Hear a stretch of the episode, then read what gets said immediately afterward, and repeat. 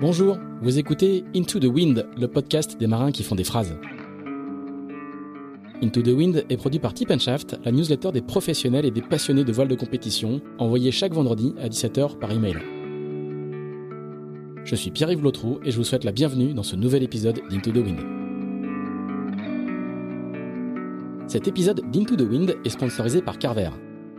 Si vous êtes un coureur pro ou amateur, vous connaissez forcément la marque d'accastillage qui équipe tous les bateaux de course. Des mini aux ultimes en passant par les Figaro, les Classe 40 et les IMOCA. Après les poulies, les emmagasineurs, les hooks, les bloqueurs, les rails et les chariots de mât, Carver propose désormais des winches. Des winches innovants qui tournent 6 fois plus vite qu'un winch classique, et je peux vous dire que lorsqu'il s'agit de rouler le Genac en solitaire dans 30 nœuds de vent, ça compte. Pour les découvrir, rendez-vous au showroom Carver installé à Lorient-la-Base.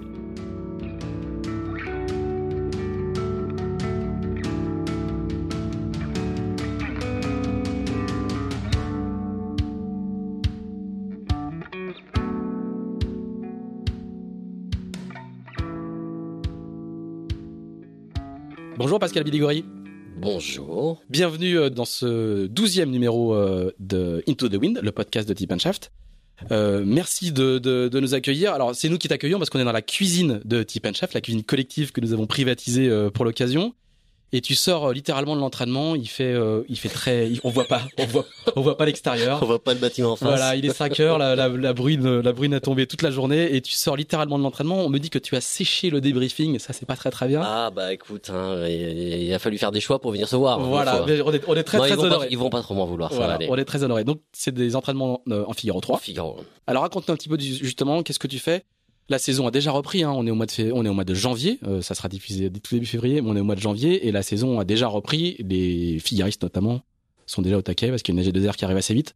Donc toi tu fais quoi? Tu fais la prochaine AG2R C'est quoi ton, Écoute, ton programme euh, média En tout cas, t'es pas sans savoir que à l'heure actuelle, si tu veux faire un peu de bateau, veux me faire un peu de Figaro parce qu'autrement tu navigues pas, quoi. Tout à fait. Et comme après 15 jours ou 3 semaines, après les fêtes de Noël, la dinde, et, et bah, il faut refaire un peu de sport. Hein. Bah, quoi de plus agréable que de, en plus avec le temps magnifique en ce moment, de prendre ma voiture, m'échapper de ma, de ma, de ma ville de La Rochelle ou de ma, ou de mon île de Ré plus précisément pour venir retrouver mes amis, l'orienter et faire les stages d'entraînement en, Figaro, comme j'ai fait l'année dernière d'ailleurs, puisque l'année dernière j'ai attaqué au mois de janvier aussi, euh, avec mon ami Arthur Levaillant. Donc là je navigue avec un collègue à lui sur le même bateau. D'accord. Tu vois, euh, toujours hein, quelqu'un de, de, fidèle. Et euh, ouais, on s'entraîne. Euh, on c'est va ton voir. fond de jeu en fait, c'est l'entretien, c'est le foncier quoi presque. Bah, moi j'aime bien faire du Figaro parce que même si j'en fais plus la solitaire depuis 2004, je crois la dernière fois, j'avais refait la première avec les Figaro Beneteau 2. Mince. le temps passe. Et j'ai pas refait la première avec les Figaro Beneteau 3, je sais pas parce que euh, parce que j'avais pas la tête à ça ou parce que j'avais euh, j'avais d'autres chats à fouetter quoi. Par par expérience, euh, je sais bien que quand on veut faire du Figaro et qu'on veut le faire bien, il faut être focus à 100% là-dessus. Donc en fait, je respecte trop la classe, ces bateaux et et euh, je n'avais pas envie de venir juste me balader pour euh, venir faire la solitaire. Donc c'est pour ça que je l'ai pas refaite l'année dernière. Mais bon, on verra. J'ai pas, j'ai pas fait une croix dessus. La preuve en est, c'est que je m'entraîne, euh, qu'on travaille avec des voiliers, qu'on que j'ai la chance de naviguer avec euh, Arthur Levaillant l'année dernière, Sam Goodchild en ce moment. Donc euh, voilà, on change un petit peu de, euh, de, on essaie différentes voiles et tout ça est très intéressant. Quel que soit le, en fait le, les projets derrière, euh, faire du, ouais, faire faire travailler son fond de jeu en Figaro. Ouais. C'est un peu la base quoi. Un peu comme Yann Nias qui nous avait expliqué que il faut toujours un petit Figaro chaque année. C'est son épargne annuelle. Ouais. Il a toujours de quoi voir venir, de quoi financer un, une solitaire quoi. Ouais. Ben, moi j'aime bien. Et puis en, en, ce moment, puis cette année, on est quand même à une année où euh, le programme sportif tel qu'il est défini, euh, il y a The Transat. Donc si t'as pas ton propre projet, c'est un peu difficile d'y participer. Du solitaire. Ouais. Et puis c'est une année euh, avec le Vendée à la fin de l'année, donc il y a deux Transat en solo. Donc si tu fais pas le Vendée, euh, on va dire t'as pas une forte forte actualité euh, nautique. Donc c'est pour ça que faire du Figaro, et, pourquoi pas la Transat AG2R, on va voir. Ok, bon, on, on en saura un peu plus un peu plus tard. Alors Pascal, tu connais le, le principe d'Into the Wind, c'est qu'on fait un grand flashback en arrière. Alors ce qui va être très intéressant avec toi, c'est qu'on sent encore une petite pointe C'est d'accent. que c'est un grand, c'est que c'est que le flashback va être non, très grand. C'est pas ça que je voulais dire. c'est pas ça que je veux dire. C'est que c'est qu'on va pas parler des années optimistes en Bretagne. On va Ah, pas parler des trajectoires habituelles. On va aller beaucoup plus au sud. On va on va on va descendre dans le Pays Basque, euh, d'où tu es originaire. Et, et voilà, on t'as pas une trajectoire habituelle et c'est ça qui va qui va être intéressant. Alors bah du coup, euh, première question, comment comment tout ça commence? Comment est-ce que quand on s'appelle Pascal Bidégoris, qui est un nom euh, assez euh, basque, on va dire, euh, comment est-ce qu'on devient euh, des années et des années plus tard euh, Comment est-ce qu'on vient faire des entraînements de Figaro par une journée assez grise? C'est quoi le qu'est- Qu'est-ce qui est à la base de tout ça? Comment comment tu commences à faire du bateau? En On est surfeur quand on a- quand on est jeune Ouais, mais j'en- faisais à cette époque-là, avec euh, quand j'étais en seconde, en première. Alors tu es de Bayonne, hein Tu es bayonnais. Ouais, ouais, je suis bayonnais. Enfin, bayonnais, oui, je suis bayonnais, oui. Bon, excuse-moi, je connais pas bien les, les problématiques locales, mais euh, Non, il y en a pas. Mais tu sais, Bayonne, Anglette, Berry, c'est une grosse agglomération de à fait. quasiment 200 000 habitants Ouais. aujourd'hui, et tout ça se touche. Donc, on- voilà. d'accord. Donc les frontières Après, sont. euh, moi, j'adore Saint-Jean-de-Luz, hein, toute la côte, Cibourg, tout ça, euh, Bidart. C'est quand même des endroits. C'est très très pour moi un des plus beaux endroits sur la planète. Et j'ai eu la chance par mon métier d'aller dans quelques autres endroits sur la planète. Donc c'est vrai de, que franchement le Pays Basque, je trouve ça trop beau, trop dense, hein, trop riche d'odeurs, de goût, de personnalité. Et, on retrouve pas ça ici. ça c'est sûr. j'ai rien contre la Bretagne, mais c'est pas du tout pareil quoi. Alors, il y a quelques, il y a des- dans les caractères, il y a quand même Oui, quelques oui, petites oui. On est- Il y a des gens de Et- caractère. Voilà, ouais, c'est ouais, ouais, bien les gens de caractère. Ça vit quoi. Mais on en a beaucoup chez nous. Hein. Alors, moi, j'ai, moi, j'ai quand même un peu le sentiment, d'ailleurs, bon, là, on va attaquer dans le dur direct, mais euh, puisqu'on parle du caractère, on va parler du mien. Oui, c'est sûr que moi, je me rends compte quand je vais au Pays Basque, hein, en fait, que je côtoie des gens qui sont comme moi, quoi. Voire pire, ouais. puisque je me rends compte. et c'est, et c'est dans ces moments-là, finalement, que je me dis, euh, des fois, bah oui, les gens euh, en, en Bretagne, enfin, bon, bref, les Bretons, on est, on est- on est- même s'il y a des gens de caractère, on n'a pas, c'est pas, c'est, on n'est pas, c'est pas tout à fait la même démarche. On est plus des expansifs, euh, ça crie plus chez nous, ça, voilà, c'est un un peu, c'est un peu, c'est un peu plus le sud, quoi. Et c'est vrai qu'il y a des fois, je me dis, mais je comprends que, bah, bah, que les gens te disent, bah, t'as du caractère parce que toi, t'as pas l'impression, tu fais partie, tu fais partie du moule, norme, tu fais partie du moule des gens de chez toi, quoi. Voilà. D'accord.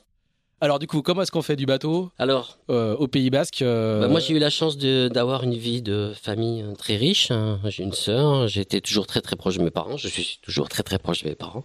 J'étais à Noël, j'étais faire du ski avec eux, donc euh, voilà. Et donc j'ai eu une vie d'enfant, d'adolescent où j'ai participé. J'ai j'ai toujours fait du sport, hein, principalement avec mon père. hein. Et, et j'ai eu la chance d'un peu tout faire, quoi. On n'était pas un milieu hyper aisé, c'est clair, mais par contre, on avait juste assez d'argent dans la vie pour pouvoir en profiter. On va dire que j'ai été principalement attiré, euh, bien sûr, par la pelote basque, le tennis, la natation. Sans quand on est ado, le on en- rugby, le rugby. oui, un peu, mais j'ai très vite compris que c'était pas pour moi, j'avais pas la bonne taille. Mais euh, quand on est euh, enfant et adolescent, de toute façon, ce qui est plutôt sympa, c'est d'essayer un peu tout et on se cherche, quoi. Voilà. Et en fait, moi, je, le, le premier centre d'intérêt que j'ai eu dans ma vie, que j'ai toujours, c'était la montagne, quoi. Voilà, donc euh, de l'âge de, je sais plus quel âge, 6, 7, 8 ans, peut-être 7 ans, on a commencé à aller à la montagne. Mais vraiment de manière très très régulière. On était, en caravaning euh, à la montagne, donc euh, c'était euh, c'était un peu roots, quoi. Mais c'était super sympa avec ma mère, euh, mon père et ma sœur. Et euh, pendant des années, jusqu'à l'âge de 15-16 ans, c'était montagne, montagne, montagne, toutes les vacances, tous les week-ends. Voilà quoi, c'était c'était réglé comme du papier à musique. On n'avait pas classe le samedi matin. J'étais dans un, on était dans des, dans des collèges où on n'avait pas classe samedi matin. Bah le vendredi soir, toute la petite famille montait dans la voiture. Une, une vie de montagnard, quoi. Ouais ouais. Et puis on avait quoi? On avait une heure, une heure vingt, une heure vingt-cinq de voiture pour être à la montagne. Donc c'était euh, c'était super sympa. Et, et là à Noël, j'étais avec mes parents et dans la même station, dans le même village. Et donc euh, voilà. Mais c'était franchement c'était des, des super années. hein. Et puis j'ai eu la chance de découvrir un milieu qui se rapproche un peu de la mer parce que c'est un milieu qui est dur Dans la nature. dans la nature et euh, c'est un milieu qui est exigeant, c'est un milieu qui peut être euh, très délicat à appréhender, même sûrement plus que la mer, je pense. Et, euh, et voilà, donc je suis très admiratif de la montagne et, et, de, et de tout ce qui s'y passe, que ce soit la faune, la flore, hein, et euh, tous les bons moments qu'on peut y trouver. Je trouve que la mer est quand même un peu plus monotone, en règle générale. Surtout aujourd'hui avec la visibilité qu'on avait, je te promets que c'était une monotomie rare. Mais euh, voilà, donc bon, la montagne, la montagne, jusqu'à 15-16 ans, j'étais, euh, j'avais un, un bon niveau de ski. Je pense pas que j'aurais pu être champion de ski. Euh, surtout que j'étais pas attiré par les, je faisais du piqué, mais les piquets c'était pas le truc qui m'intéressait le plus.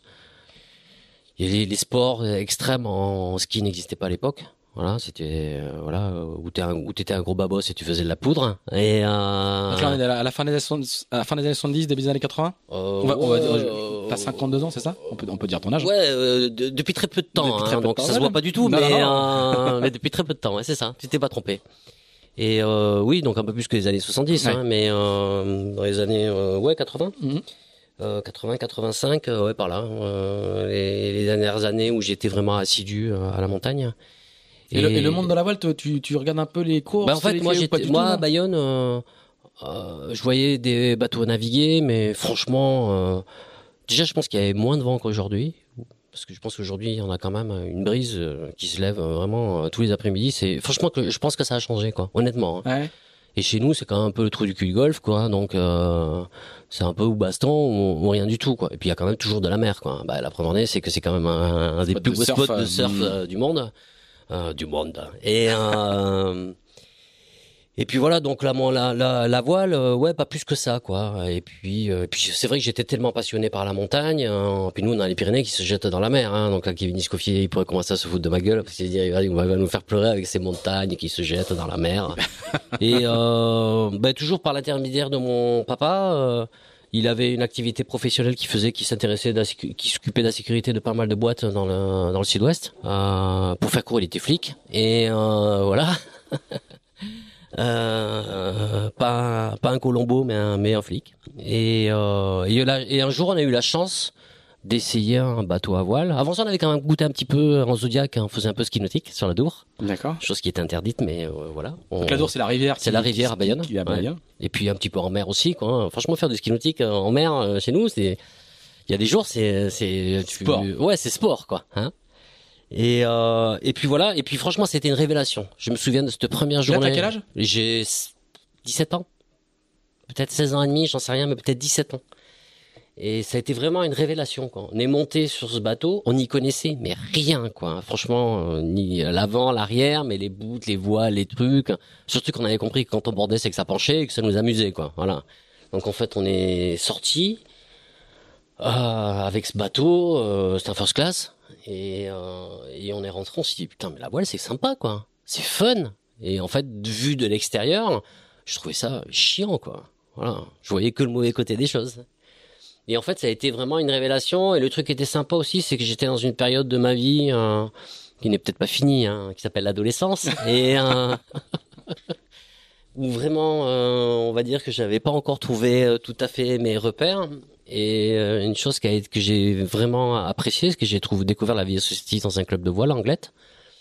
Et puis euh, voilà, et puis j'avoue que c'est quelque chose qui m'a voilà, ça ça ça a ça ça m'a amené beaucoup de stabilité, ce mélange euh, culturel, euh, ce mélange générationnel. Euh, et tu bascules tout de suite, c'est-à-dire que ouais, tout de suite. Le, ouais, le jour où tu as l'évaluation, là, ah, tu as le club à fond, ouais, regarde tout de suite. Je pense que le week-end qui a suivi notre navigation, on, on s'inscrivait au club anglais. Ah oui. Mon père a acheté un first class euh, ah dans les 15 jours ou ah, dans les mois. C'est une révélation euh, commune. En ouais, ah, complètement. Ah, non, mais pendant, euh, je sais pas, pendant 5-6 ans, j'ai fait du bateau avec mon papa. On, on les appelait, tout le monde me disait, il est où ton grand frère? Ah ouais.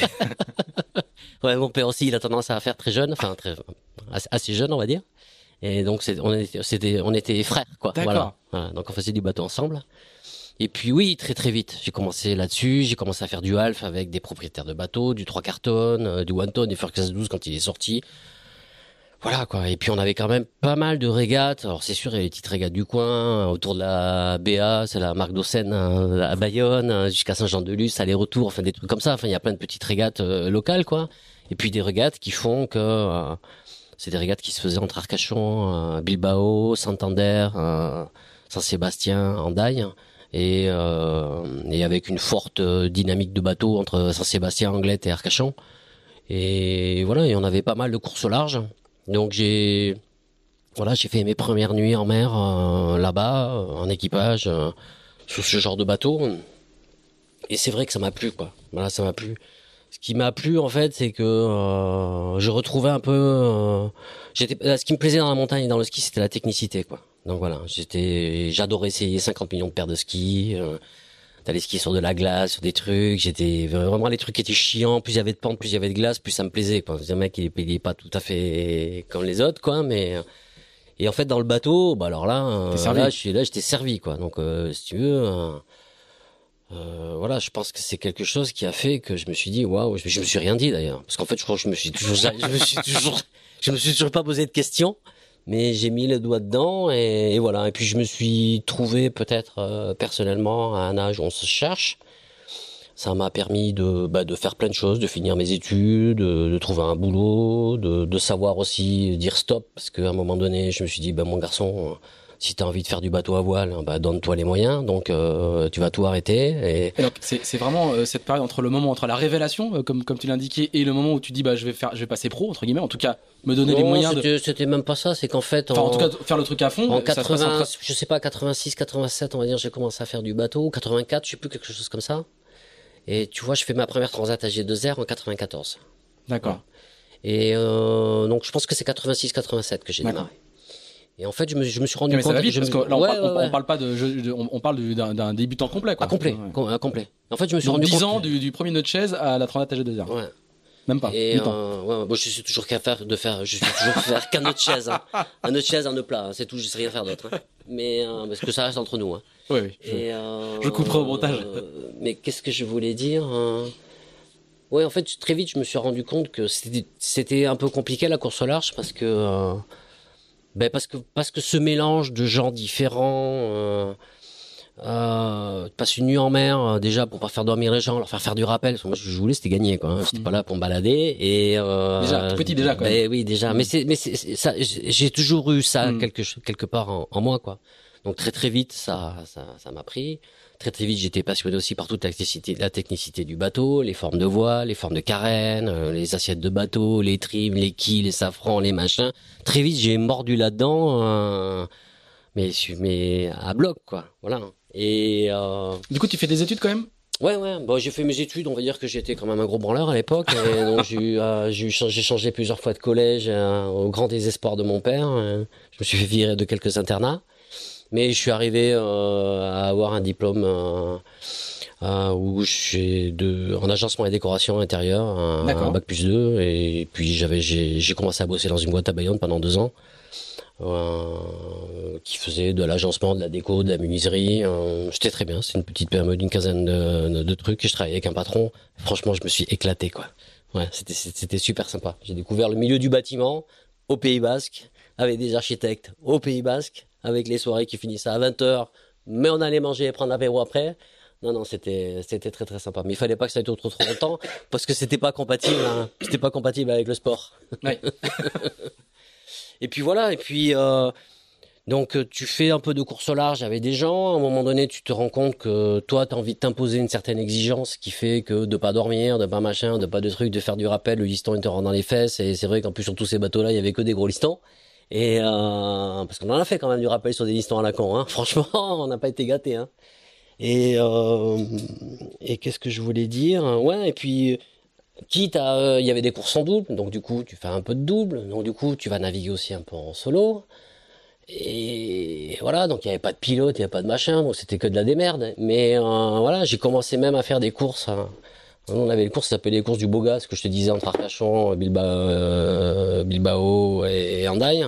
Normalement, il fallait trois personnes à bord.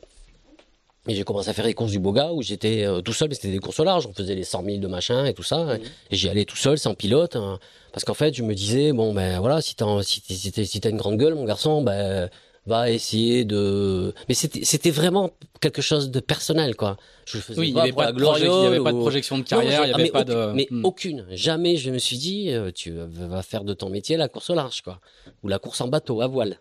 Donc euh, donc voilà les choses ont un peu, ont un peu évolué. Les half toners sont devenus des bateaux plus performants. Les trois quarts les propriétaires ont, changé. J'ai fait du one ton. Mon père aussi a acheté un bateau. On a commencé à venir faire le Spi West France. On allait à la semaine internationale de La Rochelle où il y avait 500 et quelques bateaux à l'époque.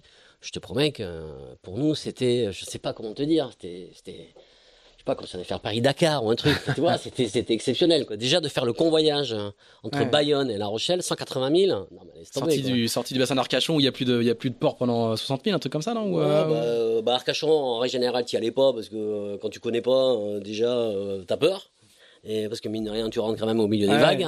Et, euh, ah, donc il y a du 1000, il y a du 1000 sans escale. Ouais, il y a du mille sans escale. Mm. Et puis c'est vrai qu'on n'avait pas tendance à naviguer dans le nord, qu'on avait plutôt tendance à aller à, à Sensé, à Mm. Guetaria, à, à- voilà, à Santander, à, à Bilbao. C'était c'était un peu notre terrain de jeu. Et Arcachon, quand euh, c'était surtout les Arcachonnais qui descendaient chez Mm. nous, quoi. Voilà.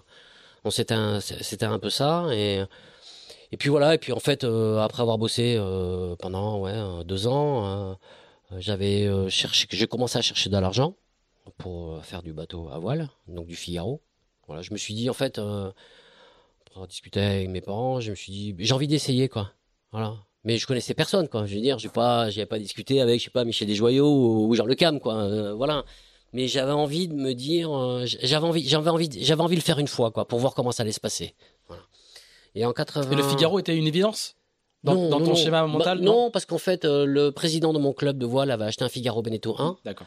Il l'avait loué pendant deux ans ou deux ans et demi ou je sais pas trop quoi. Après, le mec l'a laissé comme une poubelle sur un berre. Donc le bateau, c'était une ruine. Il y avait, après, une fois que j'ai ouvert le capot de descente du bateau, il y avait un, un mètre de flotte dans le bateau. Donc, toi, franchement, euh, Ouais. mais il m'avait dit, écoute, parce que déjà, comme j'avais une réputation du mec qui mettait les bateaux nickel et tout, il m'avait dit, écoute, de toute façon, le bateau, tiens, prends les clés, va naviguer avec, hein, fais ce que tu veux. De toute façon, je sais que tu vas me rendre, un- c'est une poubelle, je sais que tu vas me le rendre nickel. Ça a commencé comme ça, en fait. Voilà. Et euh, donc là, j'ai commencé à chercher de l'argent. J'avais une petite. Là, on est au milieu des années 90 Ouais, Début. quatre- Je veux te dire, c'est Donc, exactement. ton premier Figaro, c'est 95. 95. Mais j'ai commencé à chercher de l'argent en 93-94. J'ai dû arrêter de travailler en 80, fin 93. Et en fait, la première fois que j'ai monté un projet, j'ai signé avec un partenaire, avec une boîte de cycle. C'est marrant, c'était des Chinois déjà. Et euh, attends, j'avais jamais pensé à ça. C'était quoi le sponsor Oh, on s'en fout. Et je peux dire la publicité en plus, mais enfin, ça, n'a vraiment aucun détail. Le truc s'appelait, euh, ça s'appelait Point Sprint, toi, un truc. Mais euh, et en fait, cette boîte, euh, le gars, c'était un, un parano de première. Il, il avait planté déjà, je sais, je sais pas combien de, de, de personnes. Et en fait, euh, il m'a fait quand même dépenser pas mal de pognon. On a fait baptême du bateau, le ministre, tout le bin, c'est tout le bordel, tu Ah vois. Euh, Et en fait, j'ai jamais eu une thune, quoi. Donc, C'était ma première expérience de, de pour rentrer dans le milieu T'as trouvé un sponsor, mais qui t'a pas versé qui d'argent. m'a pas versé d'argent. Et moi, j'en avais dépensé. Donc déjà pour commencer comme Ça euh, voilà. Et puis comme quand tu commences, qu'est-ce que tu fais? Tu travailles avec que des potes, quoi, et que les gens qui t'ont toujours un petit peu aidé, quoi. Donc en fait, j'avais des ardoises partout avec des potes. Donc en règle générale, c'est pas très très Bonne, sympa. bonne quoi. opération. Ouais, c'était pas très très sympa. Mais bon, j'ai eu la chance d'a- d'arriver à, peu près quand même à m'en sortir. Mais euh, j'ai eu, j'ai souvenir d'une fois où franchement, j'ai couru au port de Lorient ici, alors que j'étais parti de la Trinité parce que soi-disant le gars devait m'envoyer un, virement. Je suis arrivé à 5h ou à 5h30 au port en ville. J'ai amarré le bateau comme ça vite fait, les voiles pas ferlées et tout. Couru en botte et en ciré jusqu'à la gare qui est à côté, quoi. Et en fait, le gars, il m'avait, il m'avait pas envoyé, il m'avait pas envoyé d'argent. Ouais. Et là, j'ai téléphoné à mon père. Je me suis dit, mon père, ça faisait un bon moment je lui ai pas parlé de ça. Je voulais pas l'emmerder, quoi. Ouais. Je lui ai dit, papa, envoie-moi 100 balles ou 200 balles que je puisse prendre un train pour rentrer à Bayonne, comme parce que j'en pouvais plus, quoi. Je dormais dans le bateau, enfin bon, bref. Ouais. Ça n'a pas été génial, génial comme, comme démarrage. Et en fait, le truc après qui s'est passé, pourquoi j'ai fait ma première solitaire, c'est que euh, euh, j'avais rencontré des gens qui étaient euh, qui filaient un coup de main à Serge Blanco pour construire la Thalasso. Voilà. C'était un gros groupe d'assurance. Et donc, en fait, je vais voir Serge, voilà, que je connaissais pas du Alors, tout. lui, il est sur, euh, c'était, il était sur Biarritz, c'est ça, non? Oui, lui, lui, lui, il finissait sa carrière de. Mais J'essaie de, de remplacer le- les, les- ma connaissance des villes du Pays Basque. Non, lui, lui finissait sa carrière de, de rugbyman, quoi. Je sais pas, deux, trois ans avant, je pense qu'il était encore en équipe de Oui, France, là, j'en sais rien. Enfin, dans je- les- dans l'immobilier, etc. Ouais, voilà. Et, donc là, il investit, il fait la Thalasso en Daille. Et en fait, je me retrouve en 95, donc, à faire la solitaire du Figaro. Et le bateau s'appelle Thalasso Thérapie Serge Blanco. D'accord. tu vois le truc? Avec euh, un polo dans la grand voile parce qu'il avait commen- il commençait juste à faire les, les magasins de fringues euh, Serge Blanco voilà. Donc euh, bon Serge je lui ai cassé les pieds mais d'une force qu'un jour il m'a dit bon attends, tu veux combien? J'ai dû lui dire je sais pas 20 il m'a filé 10 c'était toujours comme ça avec Serge. Voilà il me fallait deux il me filait un enfin, bon, bref, je me revois là euh, à- avec un autre bateau, parce qu'entre temps, le bateau que j'avais remis d'équerre et tout ça, il avait été loué. C'est mon Outegi qui l'avait loué en 95 pour faire la solitaire. Moi, je me retrouvais Didi Monutegi, autre navigateur basque, ouais. qui, Ouais. fera un Vendée Globe. en Vendée Globe après. Ouais. Après, ouais. Ouais. Et donc, je me retrouvais sans bateau. Là, j'avais loué un bateau à des Parisiens que j'avais 15 jours avant la solitaire. Enfin, bon. Bateau, euh, on l'a, euh, je crois qu'on l'a caréné dans l'eau et je suis parti faire la solitaire. Tu vois le niveau de préparation, quoi. hein. Mon père qui me faisait l'assistance avec ma maman. Voilà, fidèle à l'équipe. En 95, j'avais installé un GPS sur la barre parce qu'à l'époque, on n'avait pas d'ordinateur, de traceur, de machin, Mhm. de pougnette. hein. Donc, c'était, euh, c'était le GPS sur la barre. euh, je sais pas pourquoi sur la barre, mais enfin bon, bref, et les cartes papier. Et, euh, et puis voilà, donc mon premier, mon premier Figaro en 95. Euh, voilà. Et là, et là euh, ça se passe bien. T'es, t'es, je sais pas si t'es bis du Figaro, mais t'es bis du championnat quand même en 95. Du Figaro. ouais. Du- et du Figaro aussi, Ouais, ouais. et de la solitaire. Pas mal. Pour un gars qui arrive euh, du Pays Basque, qui est. euh, Ouais, en fait, je fais 11, donc ce qui est bien. Et puis Bah, je fais, carrément. et, et en fait, le truc qui est bien, c'est que je fais 3 à une étape, quoi. Ça, c'est canon, tu vois. Et là, les gars, ils t'ont jamais vu en fait. Mais jamais. Les, Premier, les bretons, mais- ils te disent, mais d'où tu sors toi Mais jamais. Premier, Michdej. Deuxième, Jean. Troisième, ma pomme. Quatrième, Damien Savatier. Et cinquième, Philippe Poupon. D'accord. Cherchez l'erreur. Attends, mais je suis arrivé à Riron sur le ponton. Moi, je suis 50% basque et 50% pied noir. Donc, il y avait ma grand-mère, toutes mes sœurs sur le ponton et tout. Aïe, mon fils! Rien, mais c'était extraordinaire, quoi. Ah non, c'est des souvenirs, je te jure. je- je- franchement, moi, j'ai j'ai plein de beaux souvenirs, quoi. Mais ça reste ces moments-là. Le premier podium au Figaro. Et, et, et, euh, mais, mais du coup, le- les, les, les, les autres, ils- les, les autres coureurs là, parce qu'on est en plein dans la période glorieuse justement des poupons, le cam. C'est le, c'est le, les, c'est les premiers. Mais j'ai déjà, gagné un, une solitaire. de Figaro, cette étape de Figaro, Jean vient me voir à Riron et me dit Tu veux pas me prêter ton génois pour l'essayer? Parce que je travaillais donc. Ça vaut, à- ça vaut je, tous les diplômes. je travaillais donc avec mon ami Jérôme Dupin, qui est quand même quelqu'un de. C'est un très bon régatier et puis professionnellement. Il, Donc, qui est le c'est fondateur de Star Voile. Star Voile. Et, euh, et c'était tout le début de Star Voile d'ailleurs à l'époque. Et euh, Jérôme, c'est un mec, il a de l'or dans, les doigts, quoi. Donc franchement, c'est ça, a toujours été un bonheur de, travailler avec lui. En plus, c'était un très très bon ami. Ce que je te disais en aparté, j'ai commencé à habiter pendant un an et demi après, après, avoir, après avoir préparé mes bateaux au début à Hendaye. Ma- mon premier step dans le nord, ça a été Arcachon et j'ai habité euh, chez Jérôme pendant un an avant que sa femme me foute dehors, quoi. Mais, euh, mais, euh, mais voilà. Et quoi. tu lui as prêté le génois à Jean Le Cam ou pas? Oui, je lui ai prêté. Oui, oui, je lui ai prêté. Et donc c'était un génois Star Voile. ouais. Parce que j'ai- à l'époque, j'étais le seul bateau Star Eh. voilé Star Voile. Faut quand même reconnaître que deux, trois ans après, je pense qu'il y avait euh, 90% de la flotte qui était voilée Star Voile. Donc tu vois, bon, c'était, c'était, ouais, c'était, coup- sympa, quoi. Et du coup, tu te dis quoi? Tu te dis, putain, mais en fait, j'ai le niveau Non, je sais pas que je me suis dit le niveau. Euh, En fait, ce que je me suis dit, c'est que je m'étais éclaté, quoi. Ouais. Et en fait, c'était ça que j'étais venu chercher. Tu vois Un autre exemple de truc comme ça qui m'a marqué aussi dans ma vie, c'est quand j'ai fait la route du Rhum en solo, en 2006, en, en multicoque. Franchement, tu vois, quand tu pars, tu sais pas si tu vas arriver, quoi. Mais après 2002, la fameuse, euh, la fameuse déroute Ouais, du mais bon, enfin, tu vois, ça faisait, je faisais du multi depuis 2000. Euh, bon, tu sais quand même que euh, souvent la boulette elle est pas loin, quoi, hein, pour rester poli. Et euh, je suis arrivé à rester poli, c'est bien. Et euh, Ça fait qu'une demi-heure. hein. ouais. enfin, j'ai dû en lâcher quelques-unes déjà. hein. Non, ça va. Et euh, mais je me suis fait la même. euh, C'est ce, sentiment-là me revient à- maintenant là sur l'instant. Le plaisir, quoi. C'est parce que quand je suis arrivé en Guadeloupe, j'avais l'impression d'être à ma place. Tu vois, j'étais pas, je m'étais pas trompé quoi. Voilà. Et du coup, Et, en, en euh, 95 à Riron, c'est et- quoi C'est une, et c'est en une- 80 c'est une nouvelle révélation Tu te dis, ah, mais en fait, si, euh, c'est. Ouais, Il n'y a non. pas c'est ça que je veux faire, il faut que. Si, si, Hmm. oui. Bon, en fait, oui, je voulais faire tu, ça. tu venais pour tester quand même. Ouais, tu je voulais, je venais voulais, pour pas de regrets. Et ouais, je, du coup, ouais, je voulais savoir si, si euh, j'avais bien compris que de toute façon à un moment donné, si je voulais le faire, il fallait que je que je passe un peu tout mon temps là-dessus, parce que déjà il faut chercher de l'argent. Quand tu travailles de- dans le bâtiment de, de 7 heures du matin à 20 heures le soir, c'est difficile quoi d'avoir du temps. J'allais quand même poncer les bateaux après 20 heures et compagnie, mais à un moment donné, il a fallu quand même arrêter. Donc euh, c'est vrai que j'ai, je m'étais, j'étais un peu couillu quand même à l'époque, mais enfin bon, je l'ai fait. Et puis, et puis ma foi, bah, j'ai peut-être bien fait. Et euh, mais non, après, euh, voilà, je finis la solitaire. Le truc qui est sympa, c'est que euh, bah, je rends le bateau direct parce que c'est pas mon bateau. Et puis moi, je l'avais loué juste pour la solitaire. Serge, qui, en fait, quand je fais trois Riron, les gens ont percuté qu'il y avait marqué Serge Blanco sur le bateau. Avant ça, personne n'avait vu qu'il y avait marqué Serge Blanco sur le bateau. Tu vois Mm, mm.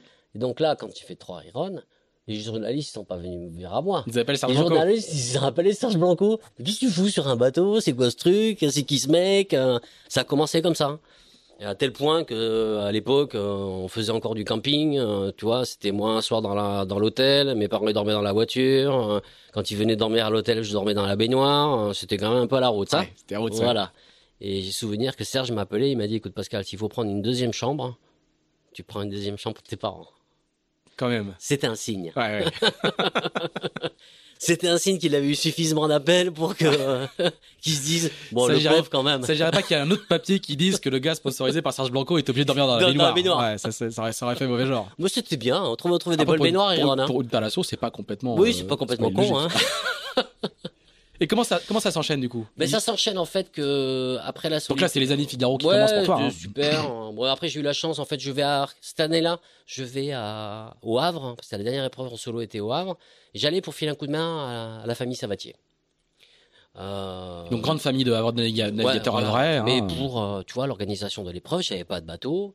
Et le jour de, où démarre le championnat, il y a un mec, il était sponsorisé, c'était SNSM Station Ouistreham.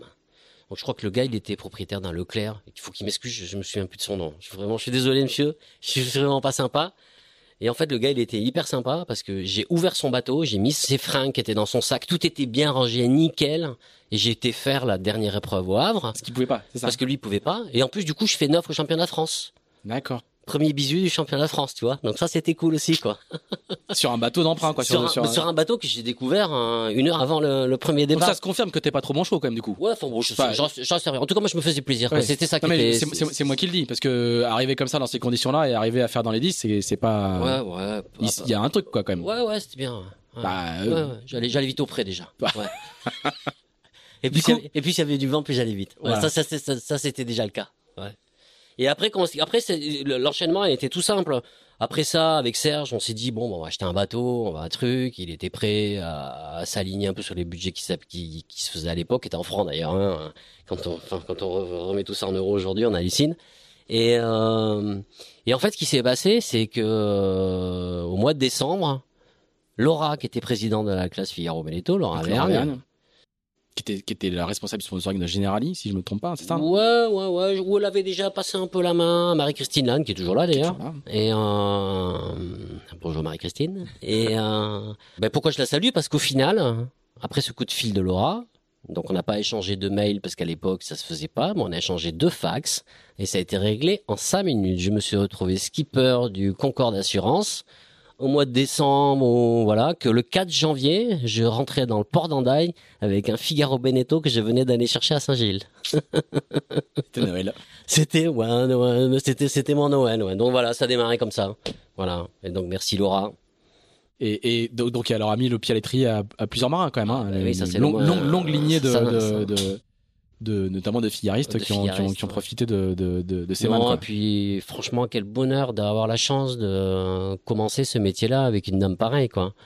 Euh, elle attendait de toi que tu sois professionnel, mais il y avait euh, c'est un enfin je veux dire euh, un relationnel humain aussi riche, aussi sincère, aussi fidèle, hein, c'est rare dans la vie et Laura fait partie de ces de ces gens qui m'ont permis de, de vivre j'ai même un peu trémolo dans la voix si je me laisse aller mais euh, quelque chose de, de trop beau quoi Hmm. voilà et puis euh, Donc voilà. là, en fait, euh, euh, t'as une première saison, on va dire deux premières saisons avec très peu de moyens, et là, t'arrives direct, un bateau, un, bateau, sponsor, ouais, ouais. et là, tu peux jouer, Ouais. tu peux, tu peux jouer dans la cour des grands assez vite, quoi. la trajectoire est. Oui, oui, ah bah, oui. Ah bah là, c'est Mm. sûr qu'en fait, euh, bon là, je me disais pas que j'allais en faire mon métier, que ceci, Mm. que cela. J'étais moi toujours dans le truc de, attends, euh, pour l'instant ça marche, euh, euh, voilà, croisons les doigts, profitons-en, on va bosser parce que moi mon but c'était pas de bosser pour que ça dure, moi mon but c'était de bosser parce que j'avais envie de m'éclater et que j'avais envie de de, bah, de me réaliser dans mon sport quoi. hein. Moi je voyais ça comme un sport et honnêtement, franchement, je pense qu'aujourd'hui j'ai toujours la même démarche. Je viens faire du Figaro euh, le 28 janvier ou le 29 janvier, je sais pas quel jour on est aujourd'hui sous la flotte un truc, c'est parce que quelque part aussi ça me plaît quoi, voilà. Et que j'ai toujours un peu cette flamme, c'est pour ça on parlait d'âge, mais tu Mm. vois, j'ai pas là, j'ai j'ai- je suis toujours Ouais, un, c'est pas un une question peu- de, de tarif journalier, quoi. hein. Non, non, non, non. Après, faut quand même pas déconner. Mais euh, Et, et du coup, donc ces, ces années Figaro, elles vont, elles vont durer, euh, elles vont durer assez longtemps, quand même. jusqu'en 2000. Jusqu'en 2000. Ouais. Donc c'est 5 j'ai fait pendant les deux premières années avec Laura. En fait, je m'étais mis une telle pression moi perso que finalement j'ai fait un peu que de la merde. Voilà, on va appeler ça comme ça.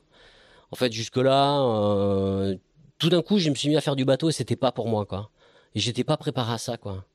Et j'avais jamais fait ce genre de, j'avais jamais été dans un club, j'avais jamais été pro, tu vois. Et franchement, je sais que ça m'a, ça m'a totalement euh, euh, Déstabilisé, quoi. déstabilisé, quoi. Voilà, je me mettais une telle pression que j'étais capable, même sur la solitaire. C'était à l'époque où pour moi faire la solitaire du Figaro, il fallait faire l'étape, il fallait pas dormir, il fallait pas bouffer, il fallait rien faire, quoi, tu vois. À part quand je faisais 90% de l'étape en tête et à la fin, euh, j'allais, m'endormir dans le fond d'une baie, euh, où tu vois, où je faisais toujours la grosse boulette, quoi, qu'il fallait pas faire, quoi.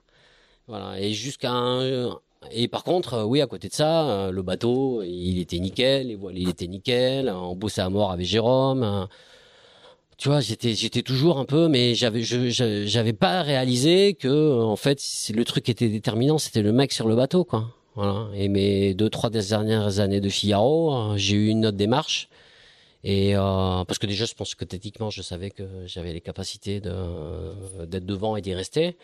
Mais à un moment donné, je me suis dit, ben mon garçon, tu vas apprendre à dormir, tu vas apprendre à manger, euh, voilà. C'est quoi le déclic? Qu'est-ce qui te fait comprendre qu'il faut investir sur l'humain? Je sais pas, peut-être Laura, hein, j'en sais rien, euh, qui me connaissait, euh, qui avait très bien compris que j'étais, euh, que j'étais, que je pouvais être too much, quoi. Voilà. Et, euh, et j'étais much dans un truc qui était pas, euh, qui au final me desservait. Donc euh, oui, Laura, et puis des personnes comme Jean aussi, parce que j'avais finalement euh, Jean, GG, son préparateur, je sais pas si tu vois qui c'était. On avait pas mal sympathisé. et la copine de Jean et tout. Donc voilà, je sais que mes dernières années de Figaro, je crois que Jean gagne la solitaire de Figaro l'année avant que je gagne, en 99 je crois. troisième, je crois que c'est Ouais. 99, ouais, tout à fait. Et moi je gagne en 2000 et je sais que Jean, euh, l'année, la dernière année où je fais du Figaro, euh, c'est mon premier supporter quoi. Voilà. Et, euh, et voilà. Mais après, ça a été une démarche aussi. euh, ça a été une démarche de, euh, tu vois, aujourd'hui je prends toujours, j'ai fait une transat là il y a pas longtemps avec un Américain, et on avait 5 ou 6 jours de bouffe hyper protéinée, et c'est la même bouffe que j'utilisais dans les années 2000. D'accord. D'accord? J'ai commencé à faire la solitaire de Figaro avec de la bouffe hyper protéinée, où quand je faisais une étape, je perdais pas un gramme. euh, voilà, où je dormais, euh, où j'avais compris que dormir, c'était ça faisait partie de la stratégie. Voilà. Et, euh, et voilà, ça a été. euh, Après, c'est sûr que ça a changé, mais radicalement, euh, la façon d'appréhender le bateau, quel que soit le support d'ailleurs, et même un peu. J'étais un, un, un tout fou, quoi. Voilà. Et, et du coup, la- l'année de la victoire en Figaro, Ouais. Qu'est-ce qui, qu'est-ce qui déclenche? Alors, quasiment dans tous les podcasts où il y a- qu'on a fait jusqu'ici, il y a beaucoup de figaristes. Ouais. Et ils disent tous que euh, l'année où ils gagnent le Figaro, et les années où ils gagnent le Figaro, il y a cette sensation que tout passe, quoi. Ouais. Une sensation de fluidité. T'as as la même chose Un peu Bah une, sorte de, ouais, ouais. une sorte de flow, quoi. Ah tu- Bah, déjà, je fais, je fais 2, 1, 3, 1. C'est pas mal. Ça va Et je crois que je gagne avec 3h58 d'avance sur le deuxième. Ça va. Donc voilà. T'as des Et- souvenirs de, justement de cette, de cette fluidité-là? Ah ouais. Mais tu veux que je te dise, c'est pire que ça. C'est parce que on fait la porquerolles à l'époque, on avait la porquerolles au mois de juin, Mhm. donc un gros championnat quoi. Et je perds la porquerolle d'un demi-point sur la dernière étape. Alors que je suis en tête quand on parle de porquerolles, on allait à le 4 je crois, ou un truc comme ça. Et parce que je passe toute la nuit avec un mec qui normalement était deuxième au général, à part que quand le jour se lève, finalement c'était pas le bon mec. Ah. Et que finalement, je j'étais parti pour faire un truc, et finalement je fais un peu l'opposé de ce que je voulais faire C'est-à-dire que tu contrôles le, le je mauvais adversaire. contrôle et en fait je contrôle pas le bon mec. Et à la fin je me souviens la briser le rang et au portant et j'attaque comme un enfoiré pour revenir. Je doute des mecs, je doute des mecs, je doute des mecs. Et à une place près parce que je crois que c'était un coef 2 ou un coef 3 je me suis niqué, niqué par Gilda euh, d'un point. Ah ça y est j'ai dit niqué, ça y est j'ai quoi j'attaque Ouais, les mots. Ouais, bon allez bon pardon C'est la vie, hein c'est la vie. Donc c'est Lamorvan, euh, hein c'était c'était Gilda, ouais. Ouais, je crois que c'était Gilda. Et euh, je me souviens, Gégé, qui était, bah, qui était le préparateur de Jean l'année d'avant, il m'avait mis une soufflante à, à l'arrivée. hein. Et en fait, euh, je crois que ça m'avait servi un peu de leçon par rapport à la solitaire. Et c'est un truc qui est dingue. Au départ de la solitaire, quand, me- quand on me disait, euh, parce que bon, c'était, oui, je faisais un peu partie des, des 4-5 Mhm. favoris ou des 5-6 favoris. Mais moi, je disais, oui, oui, oh, il y a du niveau, machin. Mais je te jure que dans ma tête, il n'y avait aucun doute. Ah oui. On n'avait pas fait, on n'était pas sorti du port d'Arcachon. Tu savais?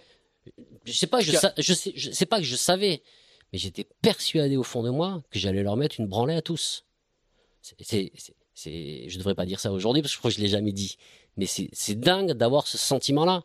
Je crois qu'en fait, tu avais une, une, sensation d'ascendant psychologique sur, sur non, les autres. Quoi. Non, non, non. J'avais, j'avais, j'avais, euh, j'avais totalement confiance dans, dans, oui. dans, ce que je faisais. Quoi. J'étais hyper à l'aise avec le support. J'avais aucun doute de carbu. J'avais même la capacité de me dire, ce coup-là, je le fais pas à fond, mais parce que je sais qu'en carbu, machin, si ça passe pas, je vais revenir, etc., etc. Euh, ouais. Voilà.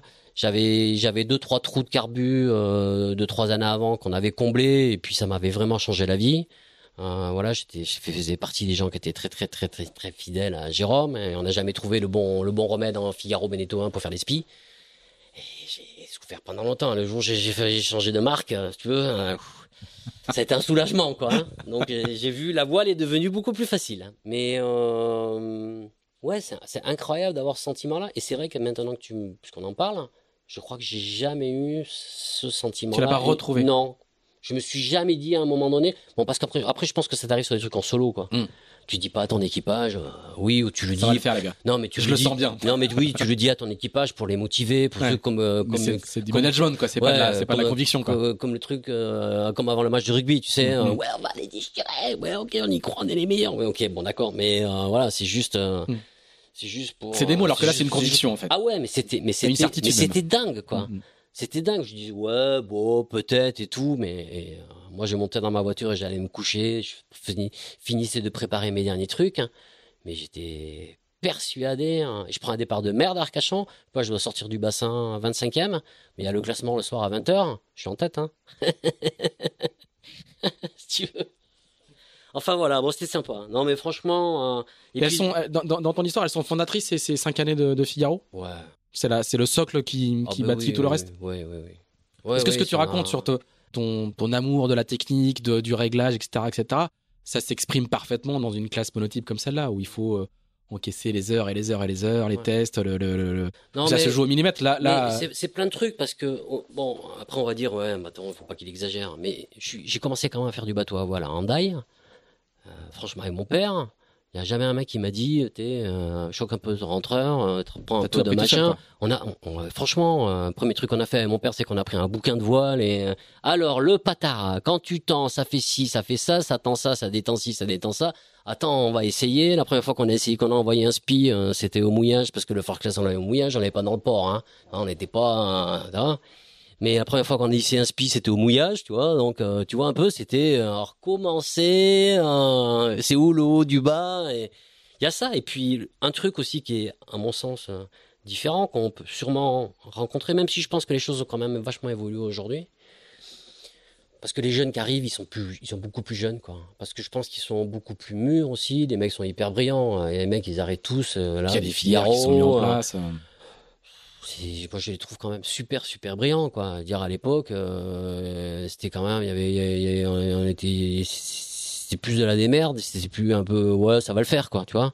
Euh, là aujourd'hui euh, les gars qui font les gens les gars qui les jeunes qui font du Figaro ils sont pas dans une démarche ça va le faire quoi. Mm. ils sont dans une démarche de je vais bosser pour gagner quoi. Et puis dès le 1er janvier voir l'année d'avant et, et à tous les niveaux.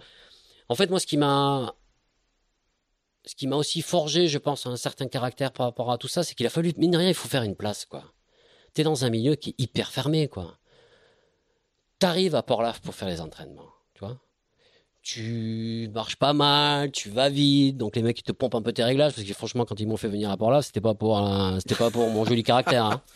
Et euh, c'est parce qu'ils avaient vu que j'allais à Mac 12 auprès, et qu'ils se sont dit, bon, attends, l'autre, on va le faire venir un peu, euh, bon.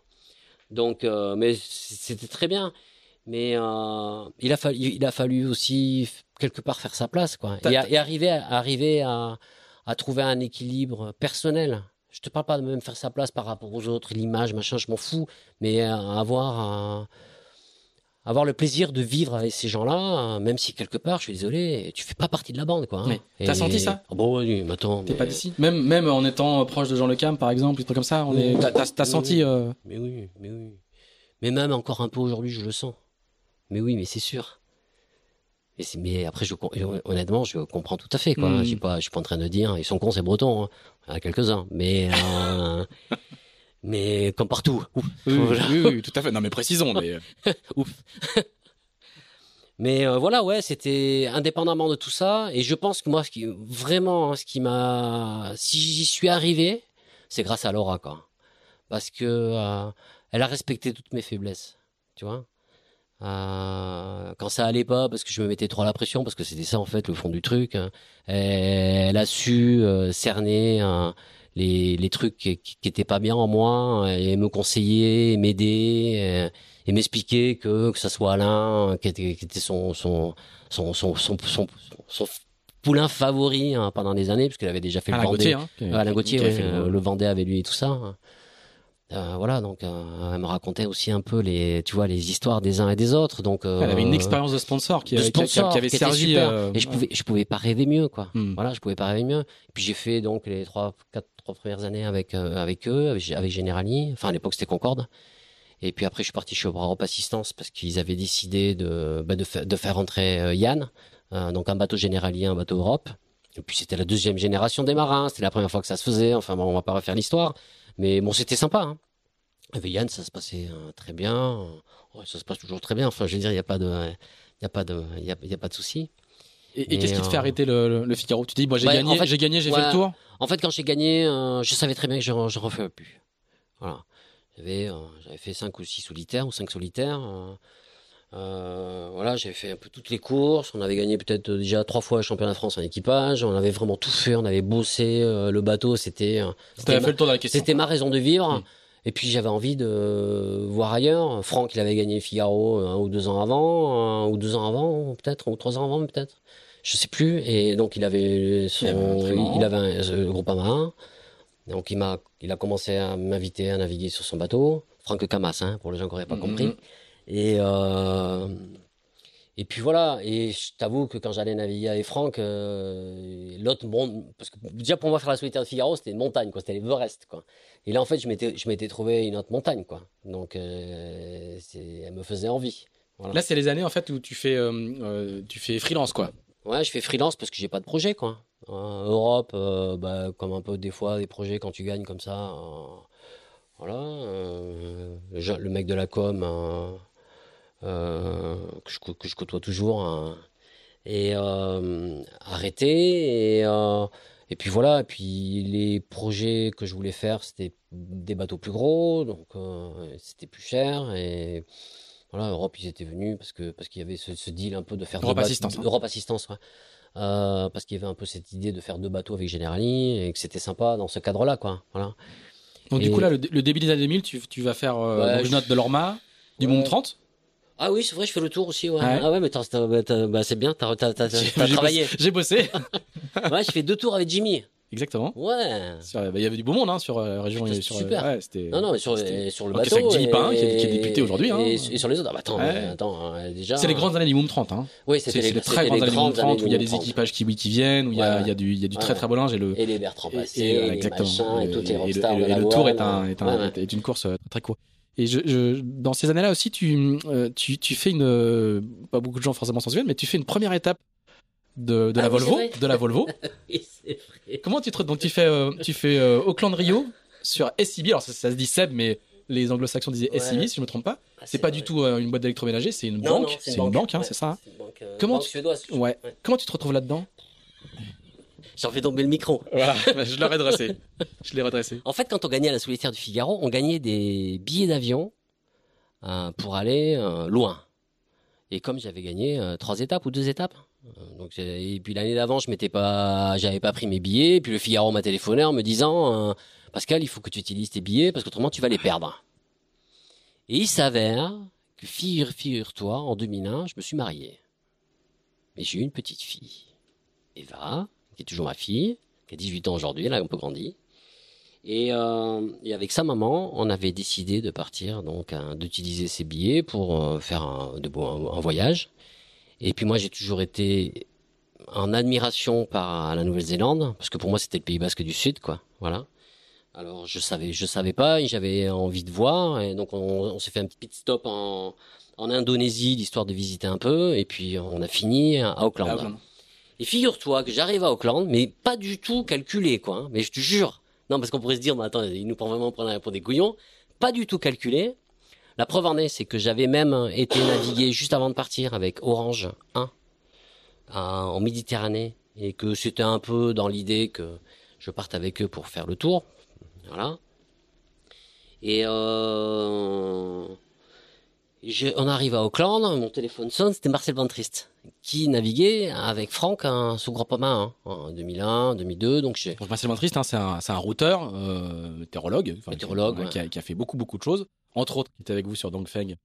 Euh, Sur la dernière sur Volvo. La dernière Volvo, mais qui a fait beaucoup beaucoup de choses et qui est. euh, voilà, juste, je donne quelques éléments de contexte Ouais, pour ouais. le. Mais moi que j'ai rencontré en fait en naviguant avec Franck, voilà. Et on a sympathisé, on est, on est amis, et on a fait plein de trucs en bateau ensemble, hein, Mhm. ça c'est sûr. Et donc Marcel Mantis t'appelle Et donc François, Marcel m'appuie, me dit Attends, j'ai cru comprendre que t'étais là, on bouffe ensemble ce soir, ouais, y a pas de souci. On arrive au resto, il, il, y va pas, mais ça fait, quoi Ça fait 4 heures qu'on est là, quoi. Et puis il me dit, je suis avec ma femme, on est à table, et puis il va pas par quatre, chemins. Bon, Pascal, écoute, le gars, machin, il y a un chef de car, enfin bon, bref, c'est un peu compliqué. Mais la il se casse, est en à Auckland, hein À Auckland, ouais.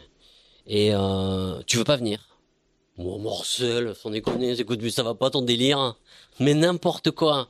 Eh ben, écoute, trois jours après ou quatre jours après, j'étais en Ciré, SEB, en train de naviguer dans la baie de Roaki.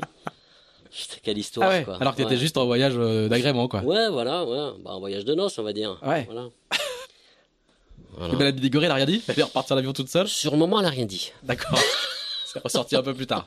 Non, non, non, non, mais bon, euh, non, non, non, non, bah, de toute façon, la, la maman euh, de ma fille, enfin, ma femme euh, de l'époque, elle m'a rencontré sur un ponton, hein, donc tu sais, en règle générale, Voilà. euh, voilà, quoi. Il n'y a pas de trop pris sur la marchandise. quoi. Oui, oui, puis, Et- et- moi je suis pas du genre à vouloir tromper, donc il n'y a pas de souci. Et, et du coup, cette, cette étape Volvo, pardon, Auckland Rio, Ouais. comment elle se passe? Bah, c'est une catastrophe, C'est une catastrophe, c'est bien ce qui me semblait. hein. C'est une catastrophe totale. Donc déjà, moi j'étais un peu euh, parce qu'à l'époque il n'y avait pas de porte de glace, il n'y avait rien du tout.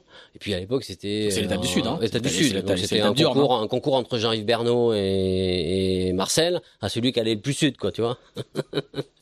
et puis Marcel me dit mais non, t'inquiète, tu vas voir. Il est embarqué à bord, Ma- Marcel? Ouais, ouais, c'est Ah le ouais, navigateur ouais, du bateau. Non, oui, c'est le navigateur, ça, ouais. du, c'est le navigateur Ouais, du projet. on est quoi. encore, euh, ils ont encore, euh, et Jean-Yves, et Jean-Yves, il est, il est avec il les, est avec. Euh... Juice Dragon, Ouais, ça? voilà, il, c'est est, ça. il est avec Ouais, les. Norvégiens de Juice Dragon. Ouais.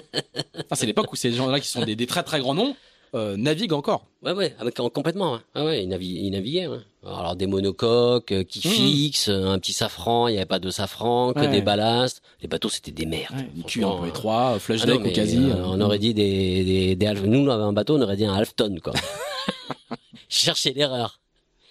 Et donc on part, euh, machin. Au début, ça se passe pas trop mal. euh, bien sûr, un, un anticyclone au milieu de la piste. Donc, euh, et tu fais du 180, du 175, du 170. hein, et un jour, deux jours, trois jours, machin, et un glaçon et deux glaçons. Et tu ah putain, là, et, là, il y a plus de glaçons que de. On en panne peut-être là, parce que là, vraiment, on va finir par s'en taper un.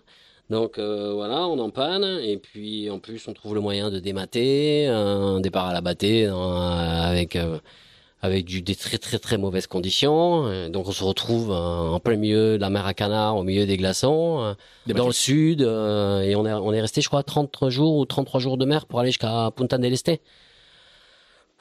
Avec un bout de, de, de, de tangon qui faisait un mètre sur le pont du bateau. euh, donc ça a été... euh, Une dizaine de gars qui n'ont pas grand-chose à faire. Ouais, ou je crois on était plus que ça. Plus je que pense, ça, à l'époque. Ah ouais. ouais. ouais, à l'époque c'était euh, ouais ouais. Là maintenant là en Imoca là 5 là, euh, non non, c'était pas ça quoi. À l'époque c'était je sais même pas s'il y avait je si je dis une bêtise, il dit que je pense qu'on était 16, non, c'est pas possible. Peut-être, je sais pas. je- Mais c'était mais, ah, mais c'était L'armée mexicaine, Ah non, mais c'était l'armée mexicaine. Dans ton car, il y avait le numéro 1, le régleur de Ginois, le régleur de GV, le toi, c'était encore le truc en anglo-saxonne quoi. C'était pas euh, tout le monde fait un peu tout, quoi. Mm. Non non, c'était c'était pas ça. Hein. Enfin bon, bref, donc quelle expérience, quelle expérience donc à, à, voilà me retrouver dans un milieu totalement anglo-saxon, kiwi à 90%. Waouh. Et tu ne sais Mon- pas que, que 15 ans plus tard, tu mon- naviguais, mon- avec des Chinois sur, euh, Non, ce- ça épreuve, quoi. Mon niveau d'anglais était, je savais dire yes et no. Donc, euh, donc voilà. Donc j'ai fait. j'ai Trim et conti- is. j'ai- ouais, voilà. J'ai continué à faire du solitaire pendant pendant 33 jours. Ah ouais. Mais bon, c'était, on va dire que c'était une expérience. euh, voilà. Bon, j'ai pas continué parce que parce que c'était un peu compliqué le projet. Enfin, tu vois, c'était Mm. voilà. Et, euh, et puis j'avais moi ma vie derrière. J'étais pas venu pour faire pour faire euh, la Volvo avec ces gens-là, quoi. hein. Et euh, ça s'appelait la Volvo d'ailleurs? Je crois. Je crois. Je crois que c'était la première fois que ça s'appelait. Ah ouais Ok. Donc j'ai pas fait la Wizbread alors. Non, je, je- Merde. Ah, Toi finalement je, Ah ouais, je suis encore, été je, suis classe. encore, je suis encore un Jones quoi. Voilà, c'est ça. Ah, putain, ça, peut te rassurer. Ouais. Donc dire toi, par exemple, j'ai jamais dit quand on s'est inscrit à la Volvo Chain Race Que j'avais déjà fait, que j'avais déjà participé. Quoi. J'osais pas le dire. Moi, pour moi, tu dis pas que tu fais la Volvo Chain Race, t'as fait une étape, en plus que t'as dématé, enfin, tu vois le truc, quoi. Ouais, euh, Par contre, c'était marrant, c'était sur un, sur un, une, es- un- une esplanade, là, une tente ou un truc comme ça qui a sur toutes les, le, le Sailor- la Sailor Terrace. Mhm. Et, euh, et pour, Le bar, cacher- le bar des, na- des Ouais, navigants, des quoi. navigateurs, Mhm. hein. Euh, et pour cacher la, leur terrasse et tout ça. euh, en fait, ils avaient, ils mettaient tous les noms des, de toutes les éditions, des équipages, etc., etc. Et je suis retombé sur mon nom en, en tombant sur la fiche de, de cette étape de la Volvo. C'était marrant. Donc je, le- je le disais pas, mais c'était marqué. C'était marqué. Ouais. Alors j'ai noté l'année d'après euh, un, un trophée BPE Ouais, avec Charles. avec un certain Charles Caudrelier. Ouais. Même chose, c'est la première fois que tu, tu navigues avec lui, que tu le rencontres.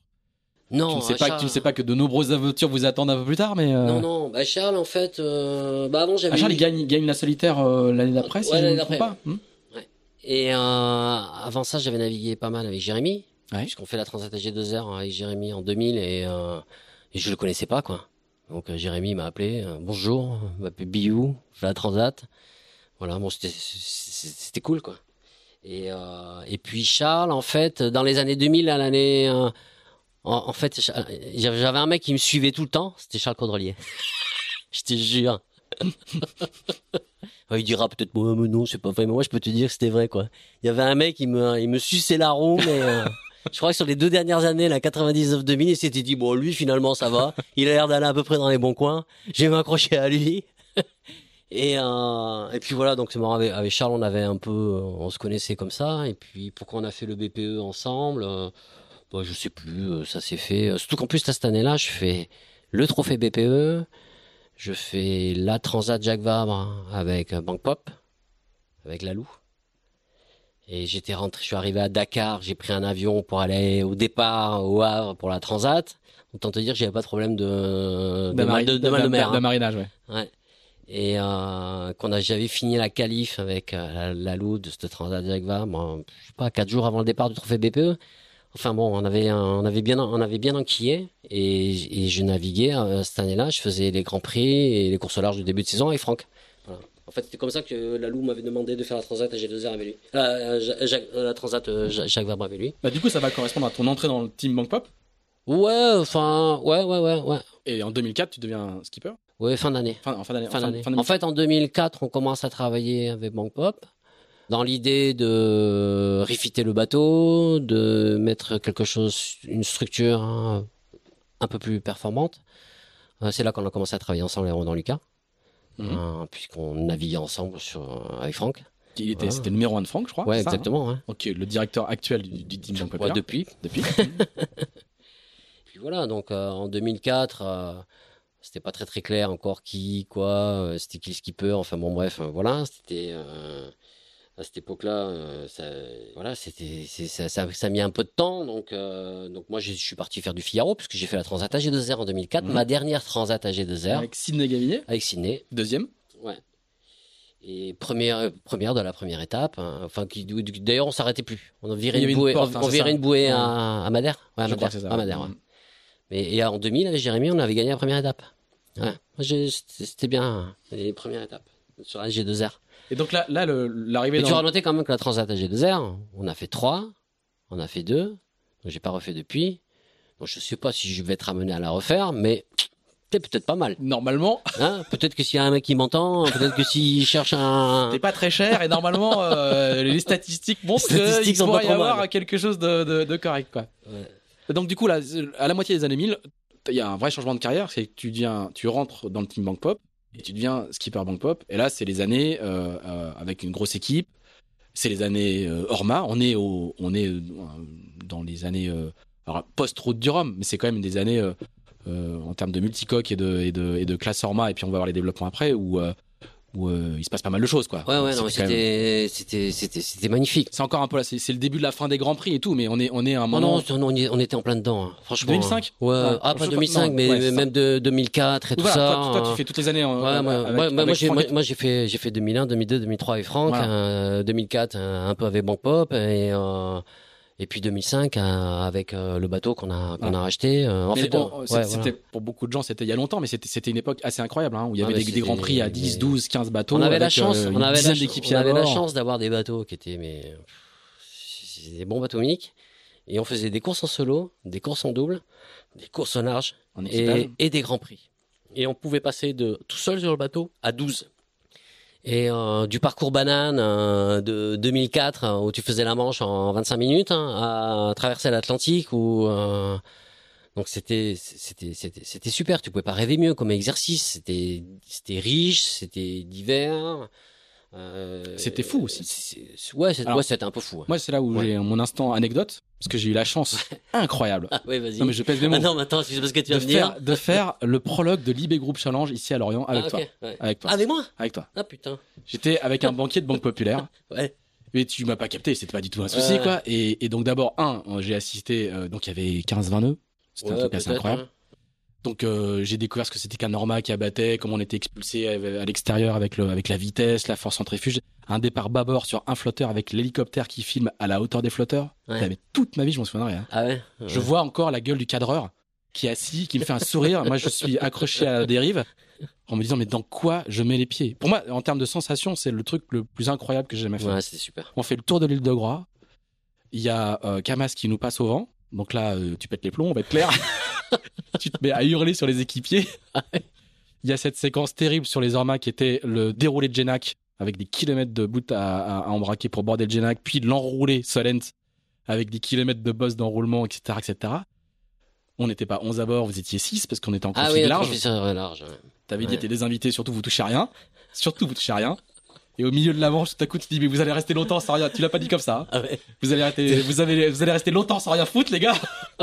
Donc c'était un banquier, c'était un banquier assez important. Moi, c'était pas grave. J'étais Et, journaliste. et donc, t'as t'as tourné ah, je suis allé tourner Manivelle, Ah donc bah j'ai cru que j'allais mourir. en face de Jérémy Bayou. Ah bah, tu vois, En déjà. face de Jérémy. Bayou. Et je- en fait, je visualisais mes poumons qui s'atrophiaient. tu vois le truc? En fait, euh, moi, j'étais pas du tout sportif, quoi. Ouais. Un tout petit peu, mais pas, pas, pas à ce point-là. Et toute ma vie, je me souviendrai d'avoir euh, euh, Jérémy en face de moi et qui se met à hurler Allez, on lâche rien, mais à, à 2 cm de mon visage. De quoi. ton visage. ouais. Et puis du coup, je, quand c'était fini, je suis allé mourir sur le trampoline au vent. Ouais. Et là, on est arrivé, il fallait abattre, il fallait repartir régler. Et on fait un bord de reaching avec le foil sorti à 30 nœuds. C'était extraordinaire. Extraordinaire. Je n'ai jamais vécu de Mais nous, on venait d'avoir le bateau, hein, parce oui. qu'on a mis le bateau à l'eau Voilà. euh, 20 jours avant, avant cette course. Quoi. Et tu fais, on fait deuxième de la manche, donc tu pourris tout le monde parce que c'est pas, pas assez bien. Non mais si c'est vrai, parce que c'est pas assez bien. Ben oui, l'expérience. Et je me souviens toute ma vie aussi sur le ponton, on arrive, il y avait Didier Ravon, s'il nous écoute, qui, qui était avec euh, avec Armel Lecléache sur Foncia, et on- tous les deux, on est ébouriffés avec ouais. le vent, Avec le sel vent, et le tout l'eau. Et on se retrouve tous les deux, on se regarde et Didier, il a fait la coupe, il a fait beaucoup de trucs dans sa vie, Didier. Et donc c'était à l'époque le rédacteur en chef de Voiles et Voiliers. Il vient me voir, on se regarde comme ça, il dit, ils sont complètement fous. Franchement, c'était ça pour moi, le- les, années Orma, quoi. Outre l'expérience de te voir naviguer euh, avec du caractère, comme on va l'expliquer tout à l'heure, il y avait, il y avait, c'était de, c'était des bateaux complètement fous, quoi. Ouais, et, c'était et, dingue. et, et le, et le, Enfin, il y, a- il y a juste un truc qui est, qui est tout simple aujourd'hui. Le, 30, le tirant d'air de la classe Orma, c'était 30 mètres 80, je crois, ou 30 mètres 50 peut-être. Mais je me demande si c'est pas 80. Bon, bref, je sais pas pourquoi. Tirant d'air. Aujourd'hui, tu prends un tirant d'air d'un ultime, c'est 35 mètres. À part que là, les bateaux faisaient 18 mètres de long et que les ultimes, ils font 35 mètres de- 32 mètres de 32 long. quoi. Donc, La proportion est un peu le- différente. ah bah, la proportion, elle était, les bateaux, ils étaient mais boostés d'une force. Et je pense à la fin qu'on mettait des cornes de 5 mètres, du positif de chute dans les solines, que les génacs pour les border, il fallait démonter les baobans. mais les- mais c'était n'importe quoi. Sur des bateaux, au début, quand on se mettait sur un patin sous génac, on choquait tout parce qu'on avait peur. Euh, en 2001, euh, avec Franck, on faisait ça. hein. Dès que dès qu'on se mettait sur un patin, on choquait tout, et on avait peur de tout péter. Et à la fin, ou si on naviguait pas sur un patin euh, au portant sous génac à 30 nœuds, bah euh, c'était même pas la peine quoi. Et, et autant rester à la maison parce qu'on pouvait pas gagner les courses quoi. Cette évolution là en 3 4 5 ans, oh, ça a été génial à vivre. hein. Voilà, ça c'était super. c'était, c'était, c'était vraiment le, il y- il avait une, il y avait un, il y avait un, un brin de folie, quoi. Littéralement. Ouais. Littéralement. Et le Enfin voilà, le- première course avec ce bateau-là, ok, donc un peu un peu chaud sur le prologue. Et mais par contre, j'ai dû- j'ai dû arriver à Nice avec le sourire parce que nous gagnons. Voilà. Je m'en souviens. Tout à fait. Première course au large avec ce bateau. Première course au large remportée par Banque Populaire en bateau. Par contre, il se passe un truc après. Ouais. Quoi? Il n'y a, pas un chavirage après? Ah non, mais c'était bien longtemps après, Ah, ça. c'est bien longtemps après. Attends, pardon. mais euh, non, cette année-là, quand même, t'oublies que derrière, on gagne la Transat et qu'on gagne le championnat Orma. Exactement. Voilà, Attends, première, Non, année une je belle suis, année. première année que je suis skipper. Attends, mais tu sais que ça, ça pourquoi j'insiste là-dessus? C'est parce que c'est grâce à ça qu'on a fait le maxi bateau. Parce qu'à l'époque, Monsieur Dupont, qui était patron de, De Banque Populaire, du groupe de- Banque du Populaire, gros Banque Populaire, euh, le, le vrai patron du gros Banque Populaire, qui n'avait pas fusionné avec les caisses d'épargne encore. encore, etc., etc. Enfin bon, bref, hein, la crise n'était pas venue, les choses étaient plus simples, ou du moins étaient euh, euh, à l'échelle humaine au niveau d'une entreprise.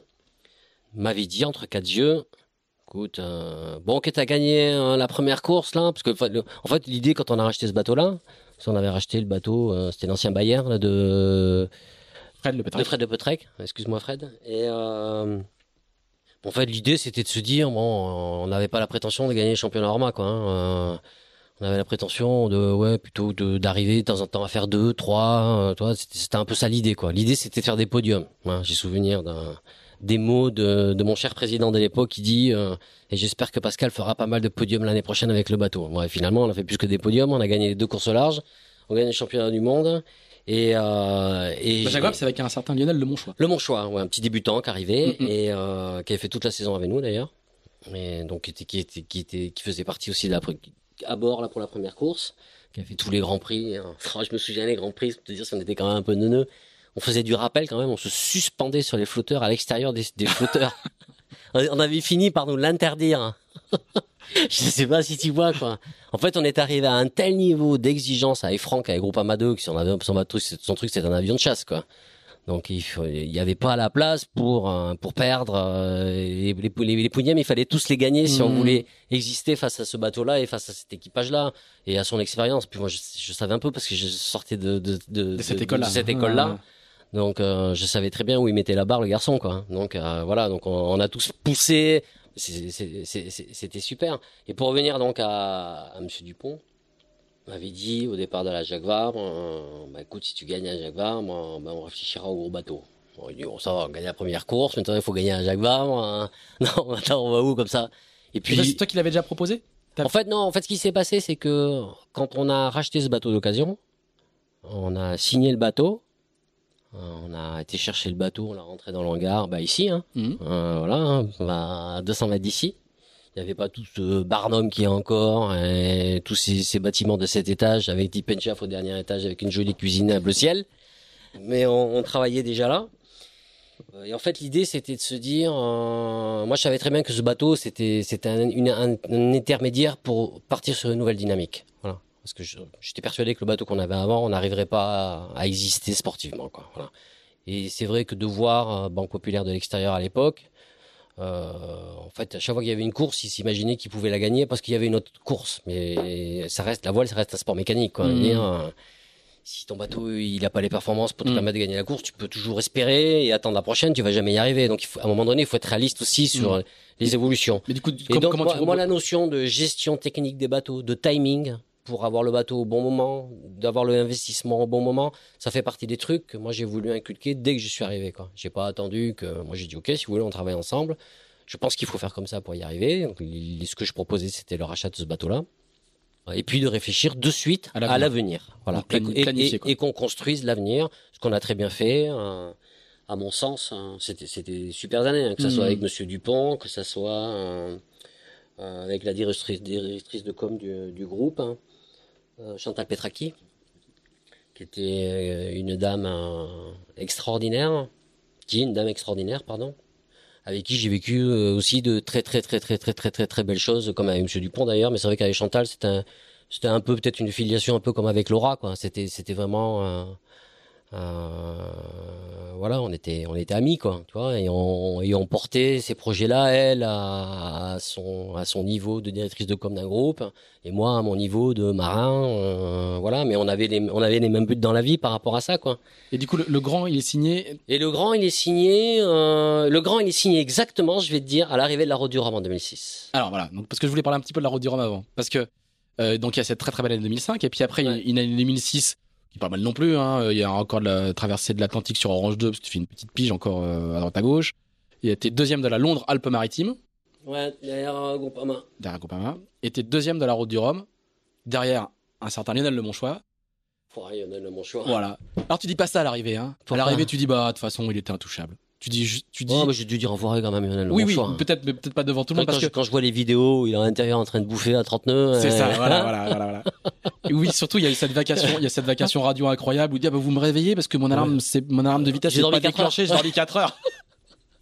Avec euh, et en fait, vous, vous- les autres concurrents derrière vous dites ben en fait on sait pas faire plus quoi. On peut pas, on n'arrive pas. Alors le son bateau est, est- est vraiment typé, il se cabre sur l'arrière, etc., etc. Mais du coup, euh, toi qui est vraiment euh, qui est un, un acharné de la victoire, je me souviens de l'arrivée où tu dis bon bah euh, là, euh, il- s'il est tas de grâce pour lui, on peut pas, on peut pas faire grand chose et euh, globalement, je et tu fais une arrivée en plus euh, en plein soleil et tout. Sur un patin. Sur un patin, exactement. et tu vois, il y a, il y a, il y a, je sais pas si tu as eu souvent des deuxièmes places qui te, qui se, qui te, qui Non, te- pour, qui- pour moi, c'était, c'était vraiment euh, parce qu'encore une fois, quand tu fais un truc comme ça, tu le fais pas pour. euh, C'est engagé, hein. Oui, voilà, tu le fais Et pas. est- pour- faut tu- donner l'élément de contexte. On est, c'est la route du Rhum après la route du 1002, Ouais. hein, où il y a eu 18 heures au départ, 3 à l'arrivée. Et puis moi, j'ai quand même chaviré au mois de juin, Exactement. Alors, c'est le fameux chavirage. Excuse-moi. avec, j'ai- avec 12 mecs à bord. Voilà, voilà, voilà. Et là, je pars tout seul quelques mois après, quatre mois après. voilà, voilà. Donc euh, bon. Euh, mais franchement, je. C'est un Grand Prix à Nice, d'ailleurs, hein, c'est ça hein Ouais, C'est un Grand Prix à Nice dans la- brise. C'était après la, la, la- l'arrivée de la Londres-Nice. On, on attaquait un Grand Prix à Nice. C'était le début de la Multicup. Voilà. Après l'Orma, il y a eu, euh, il y a eu une, une ou deux années de Multicup. Et, euh, et puis voilà. Enfin bon, une connerie. Un Mistral qui est rentré. Enfin bon, bref. Une connerie. C'est pas l'idéal. Hein. Tu, tu c'est pas l'idéal. Et Non, surtout, tu li- Nice. C'est pas linéaire. Et puis en plus, tu vois. euh, Il y a la logistique, il y a la. Ouais, c'était le bordel, quoi. Mm. On venait de mettre un manœuvre sur le bateau. Euh, on avait vraiment, vraiment, vraiment bossé en perf pour essayer de, d'avoir la capacité de se rapprocher au maximum de- du bateau de Franck, en faisant des trucs, mais, mais du, du, du grand n'importe quoi. À part qu'on avait un problème, qui était, un- on avait un bateau qui était tellement boosté qu'on commençait à le prendre dans la gueule de partout, les bras qui pétaient, les machins qui trucs.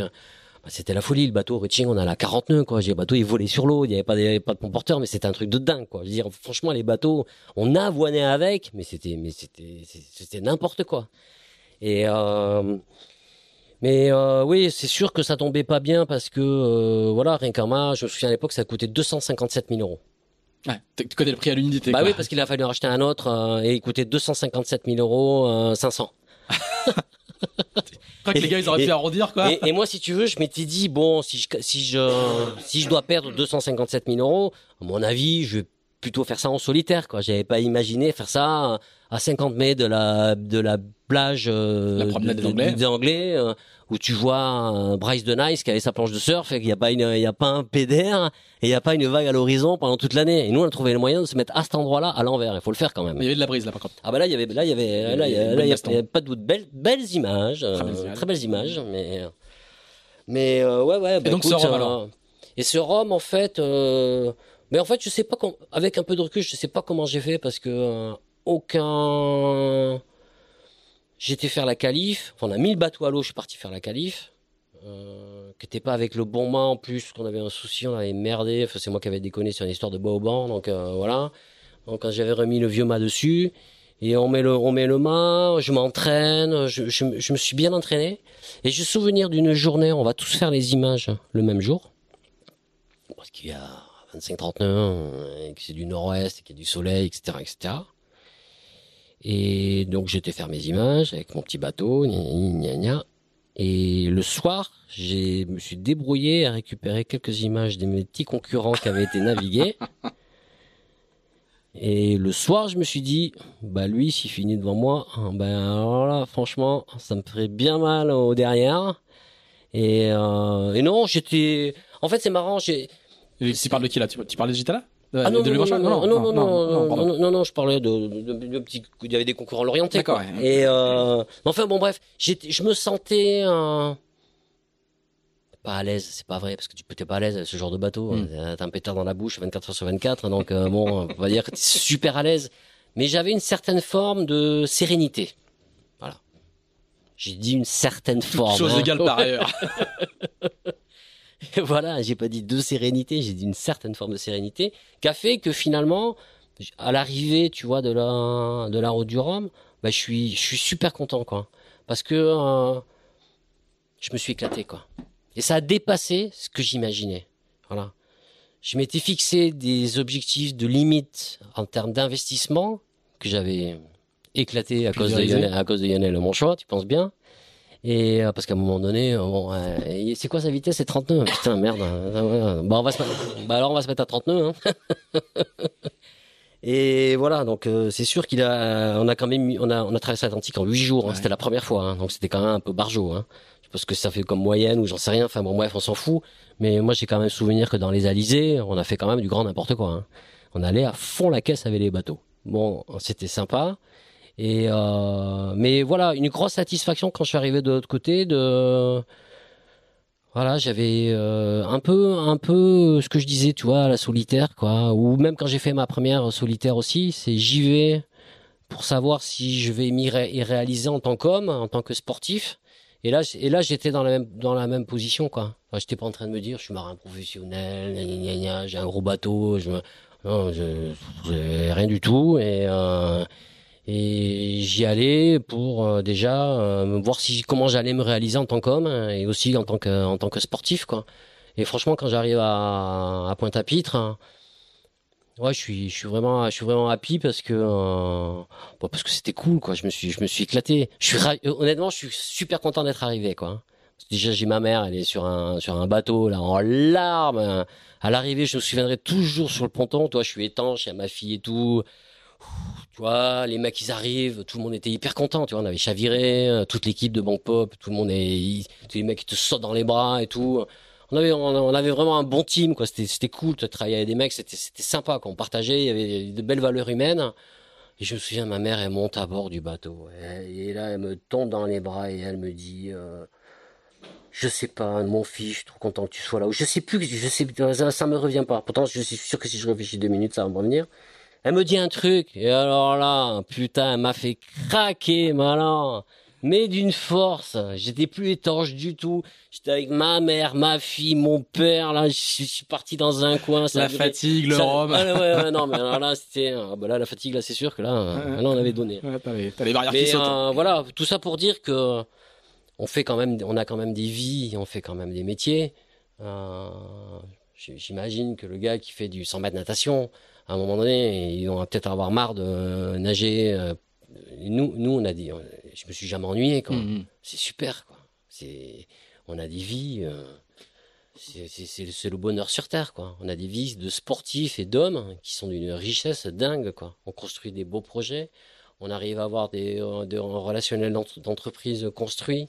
On partage aussi, nous, des valeurs d'entreprise quand on crée des teams. Euh, euh, on a des valeurs sportives euh, aiguës avec des gens, de compétition, d'exigence, de on se fait mal. Euh, voilà, c'est voilà. Après on, va, parler de la de la suite, quoi. Mais mais c'est sûr qu'on a des vies d'une richesse et d'une qualité. Hmm. On est vraiment... ce, ce, sentiment de plénitude, il est il est spécifique à l'arrivée du Rhum, quoi. Ouais, un peu, ouais, un peu. Parce que ça fait partie des mêmes trucs que la première fois que je fais la solitaire du Figaro, quoi. Hmm, hmm, Faut quand même pas oublier que Lionel Le Monchois me bat mais que derrière moi, c'est Thomas Coville, qui est quand même une rockstar du multicoque en France et dans le monde entier. Que le quatrième, c'est ni plus ni moins Michel Desjoyaux, qui avait gagné la Route du Roman en 2002. Que le cinquième, c'est ni plus ni moins Franck Hamas.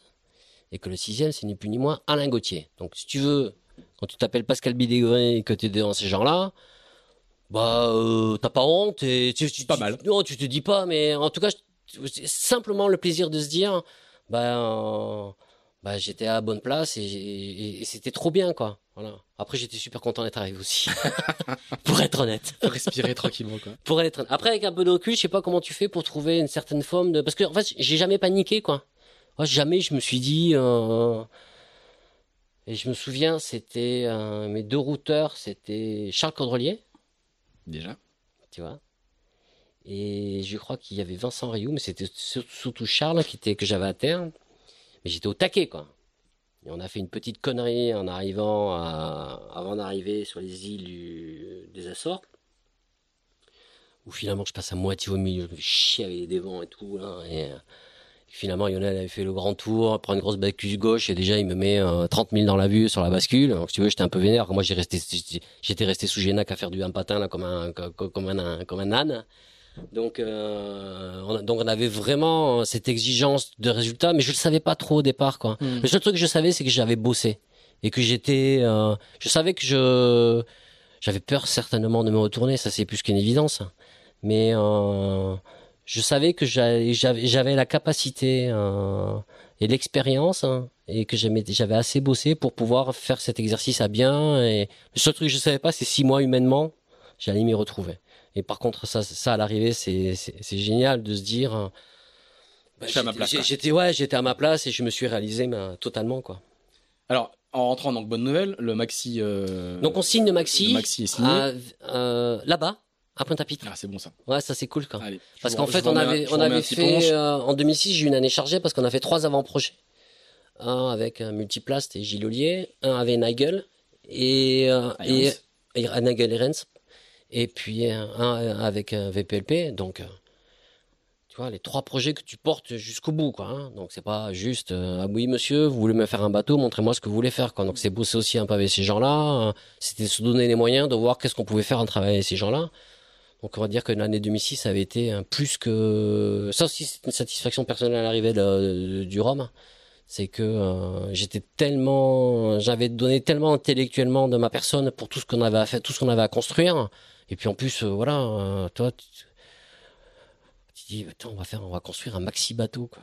Euh, tu sais, à l'époque, euh, ça, ça, sortait pas euh, des hangars hein, tous les six mois comme à l'heure actuelle. ouais. hein. Donc voilà. Et puis là, on était quand même parti pour faire un truc. Au final, on fait un truc de 40 mètres, quoi. Donc, 40 je veux dire, bon.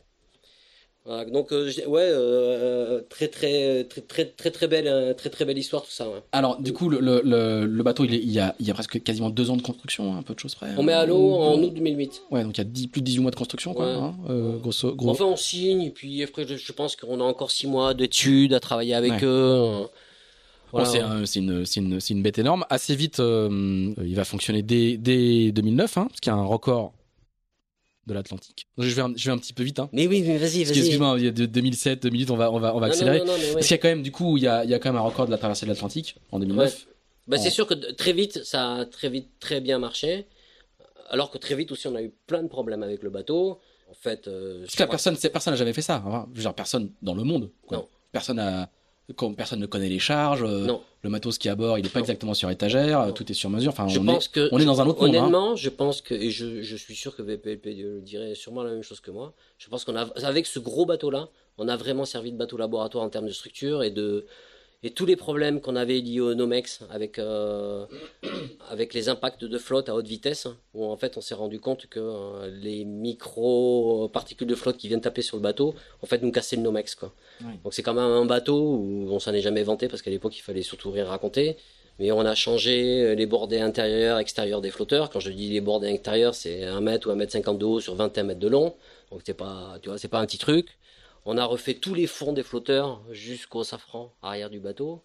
Et on a refait de la dérive de la coque centrale hein, jusqu'à jusqu'au tableau arrière de la, de la, de la coque centrale. Ouais. Donc je sais pas si tu vois quand même le bateau, Ah. ce qu'on a refait Quasi en euh, la moitié d'un bateau, parce que. on a, ouais, on a, on a, on a, on a, et tout ça en un an, un an et demi, au milieu de trucs où, en gros, euh, l'idée de base, c'était de surtout pas communiquer sur les problèmes qu'on avait, quoi. Mhm. Voilà. Et puis sur un bateau, alors moi j'avais fait une sortie dessus euh, en 2008, je crois. Moi, ce qui m'avait bluffé, c'est qu'il fallait quand même euh, 14, euh, enfin, euh, non, 12, euh, ouais. non, mais surtout pour les manœuvres de port, quoi. Ah il y avait, ouais, il y avait, ouais, ouais. il y avait Ah deux autres complets, rien qu'avec les ouais. qui faisaient un 1m50 de haut. Bah oui, oui, c'était, c'était, c'était le. Ouais, et on a- et pour les manœuvres de port, il nous fallait trois autres. quoi. En plus, ça, en plus, très rapidement, on a sorti le moteur du bateau. Parce qu'en fait, on avait essayé, hein, c'était Kevin Escoffier qui s'occupait du bureau d'études, et comme c'est un gros tachon, hein, non, je déconne, hein, mais bon, allez. Et euh, il m'avait fait un système, tu sais, un peu comme sur les Volvo 70, avec l'arbre d'hélice qui sortait, qui, tu pouvais baisser, tu avais une grosse tripale qui pouvait marcher. En fait, après, une fois qu'on est sorti d'ici, on a déjà perdu l'hélice en sortant de la citadelle. Donc finalement, ces trucs-là, je pense que très rapidement, le moteur, on l'a, on l'a enlevé et on a tout fait les, on a, on a quasiment toujours navigué avec ce bateau sans moteur, quoi. Alors du Donc, coup, il y a, euh, il y a, il y a, il y a, euh, euh, ça marche assez vite, hein, euh, quand même, malgré tout, malgré tout ce temps de mise au point. Parce qu'en 2009, il y a un record de l'Atlantique qui tient encore. Ouais. 3 jours, 15 15, heures, 25 minutes. Moins de 4 jours pour traverser l'Atlantique. Ouais. Je crois que c'est là que tout le monde se prend conscience de ce que ces bateaux-là sont capables de faire, quoi. Ouais. Parce que le chiffre, il est. Ah non, mais c'est, ah non, mais tu, mais, ça fait combien ça fait, ça fait 32,94 de moyenne. Ouais, C'est-à-dire pendant- sur, sur l'ortho. 33 nœuds sur l'ortho. Et donc sur le fond, On a, on a fait que, on a fait En que cas, dalle, on a en- fait 80 000 ou 100 000 de plus, donc, voilà. euh, Donc, en- voilà. en, en gros, c'est quand même euh, presque 4 jours à plus de 33 nœuds de moyenne. Ouais, 30 c'est Voilà. 33 nœuds de moyenne. Ouais, la route qu'on a fait, c'est 33 nœuds et quelques. Donc c'est Ouais. Dont à 24 heures à 37, presque 38 nœuds Ouais, de moyenne. à 900 900 908 000,2. 8000,2. Record toujours à battre. Exactement. Donc c'est quand même des, des machines. euh, Bah, en fait, enfin, honnêtement, je, en- moi, en je me fait, souviens, euh, le- tout, le- monde se dit, mais c'est, Le, le- le truc au début, c'est que finalement, euh, très vite après la mise à l'eau du bateau, on est capable d'arriver à utiliser ce bateau à des niveaux de performance qui même nous, je, même nous, je me souviens des premiers convoyages où on va en Med, on est le long du Portugal, tu vois l'accélération des Cap Finistère là, où il y a 23, 24, 25, et on est Génac Medium Harry dans la GV, le bateau il a 45 nœuds portant VMG quoi. Et puis mais tu étais à la barre, 40, 42, 43, 45, 40, 42, 43, 45. Tu te dis, mais waouh, qu'est-ce que c'est ce truc, quoi? Et on est tous comme des gosses sur le Ouais, bateau, ouais, quoi. ouais. Même la première sortie, de toute façon, on, est déjà, on était comme des gosses sur le bateau. Parce que là, t'as un engin de 40 mètres. On, euh, je me souviens, pauvre, pauvre Hubert qui était à bord du bateau, là, hein, qui, qui, qui nous a construit Hubert ce, Desjoyaux. Hubert qui nous a construit ce beau bateau. Et qui a réglé, donc, et qui a réglé euh, beaucoup, beaucoup de, de, de trucs à régler par la suite. hein. Heureusement qu'il était là, d'ailleurs. Lui aussi. Et, euh, c'était super. Rien que la première journée aussi, ça, ça fait partie des, c'est des journées, c'est comme tu vois l'arrivée de l'étape du Figaro avec mes parents Mhm, à, à Riron là, quand je fais trois. Ben, une journée comme ça, c'est pareil. Et en plus, je pense que je suis pas le seul à avoir eu. En plus, tu partages avec euh, les 15 Ouais. mecs à bord. je, je pense que les 15 mecs à bord, on a vécu une journée de dingue. Parce que c'était la première fois qu'on a mis le bordel de 40 mètres sur un patin.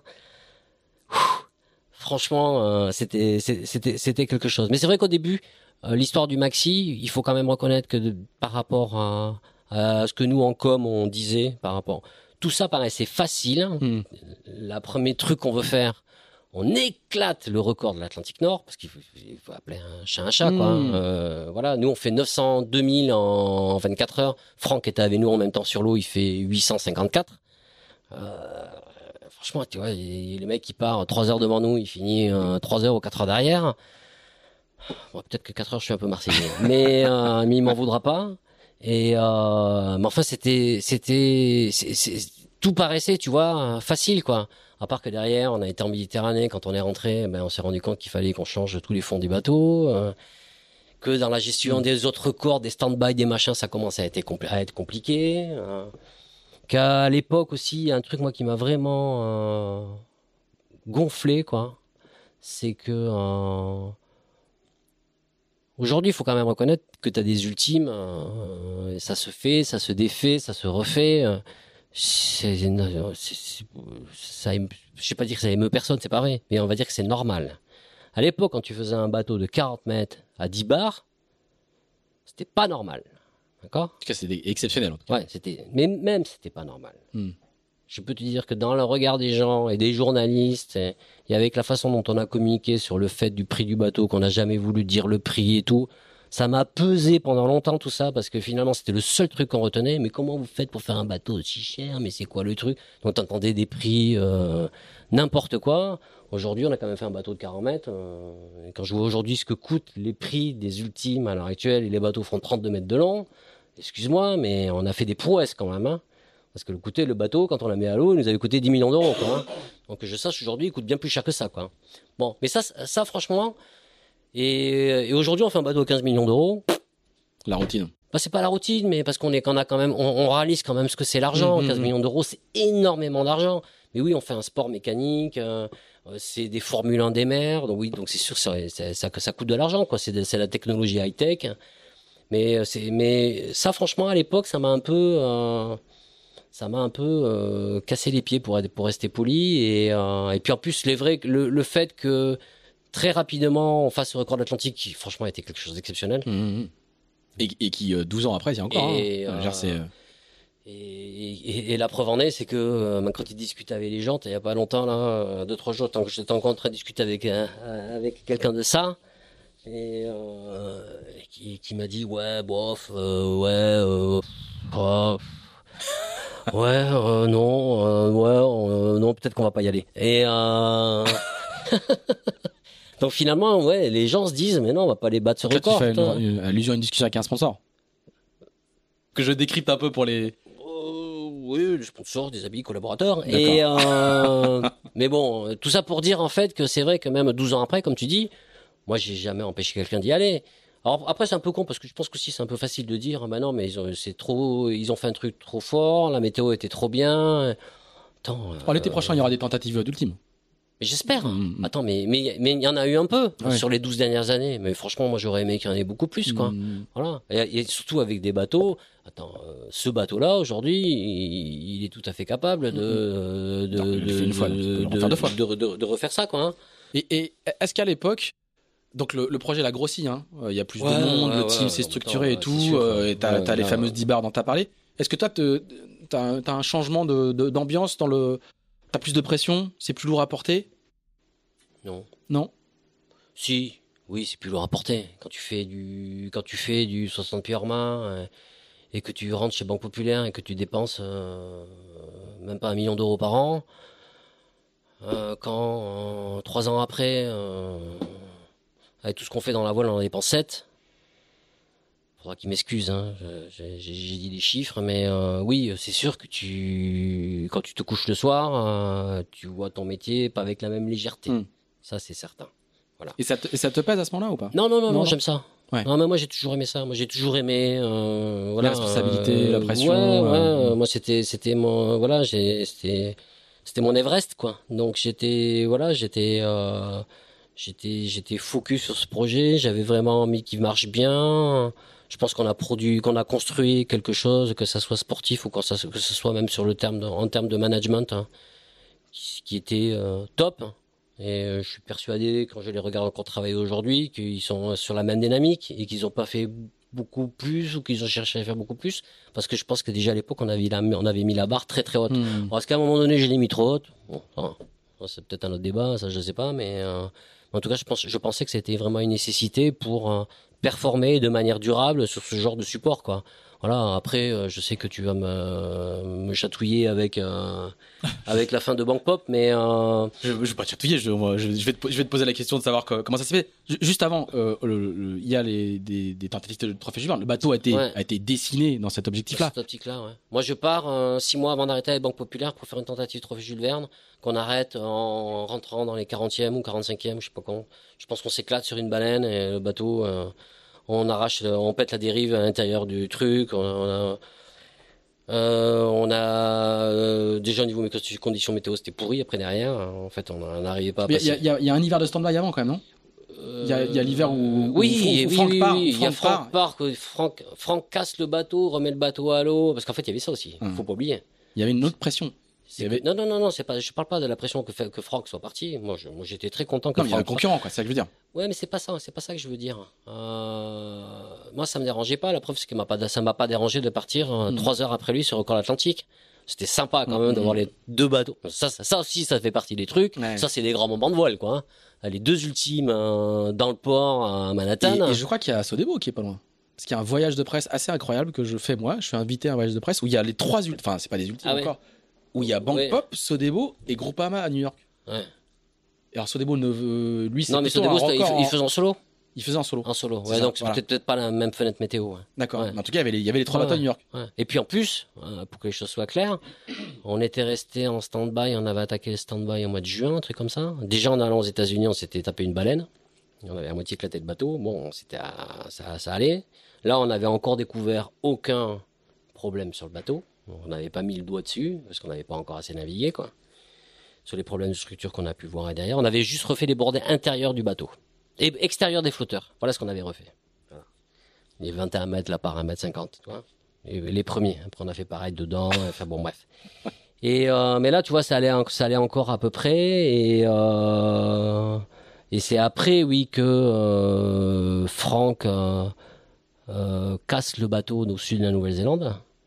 Et donc, il y a quand même une grosse remise en cause de euh, voilà, Groupama 3 il casse, vous avez le même bateau, c'est le même architecte, hein, est-ce que ça fait, est-ce que ça le fait pas euh... C'était pas easy. Plus nous, tous les problèmes qu'on a de délamination et parce que les bateaux commencent à aller à des vitesses supersoniques, on n'a jamais été et on a des problèmes. Qu'en structure, on n'est pas au vent d'abouer, mais tu sauras en structure aujourd'hui, les massifs, les banques pop, les Ils ont plus de problème de structure. Hum. Ils en ont plus ces bateaux. C'est vous qui avez euh, Ouais. épongé les, les premières tentatives? Ouais, ouais, ça je suis, un- je suis un peu persuadé quoi. Avec cette taille de bateau là, avec le poids, le bateau faisait 21 tonnes. Aujourd'hui on sort quand même des bateaux, allez, entre euh, peut-être le plus léger qui a 15-16 tonnes et le plus lourd qui a, qui a une tonne et demie ou une tonne 8 plus lourd, qui n'empêche pas de gagner des courses. Et euh, mais je n'ai pas dit de non. Tu n'as pas dit non, ni, ni- les poids, on sait pas qui Non. les attribuer. Et euh, mais voilà, ouais, je pense qu'on a qu'on a un peu su- essuyé tout ça. Oui, le l'hiver là où on part pas, ça a été une horreur quoi. Ouais. Franchement, ça a été une horreur. Et lui, Déjà- Franck, et, et Franck, et Franck part, en fait. Hein. Ouais, Franck, Franck part sur la première fenêtre, fenêtre météo où nous, on est avec le bateau. Je sais pas si on n'est pas en train de faire du carbone ou qu'on peut pas en faire parce qu'il fait un temps de merde et que le truc il est pas fini, qu'on n'est pas sûr. Et lui, il part en plus euh, en loose day, en fait. Ah, moi, je suis à Brest. En fait, j'habite à Brest à cette Ouais, époque-là, pour être très transparent. Et, et, euh, ils vont manger une, une dernière viande avant le départ le lendemain.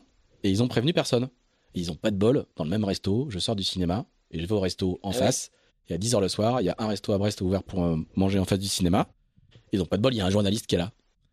Et je me souviens toute ma vie, je me souviens de le mon choix qui va fumer une clope. Désolé, Lionel. Discretos, il me dit Mais qu'est-ce que tu fais là? Et puis après, il y a Vincent Borde qui est l'attaché de presse de qui dit Mais qu'est-ce que tu fais là? Et moi, je dis Mais qu'est-ce qu'ils font tous là Et là, je fais Ah, mais si. Et ils partent Mm. le lendemain. Mais ils avaient prévenu personne. Ouais. Bah écoute, nous on, on l'a appris, euh, peut-être pas quand ils étaient à Brest, mais on l'a appris quand même avant qu'ils partent, qu'ils allaient partir.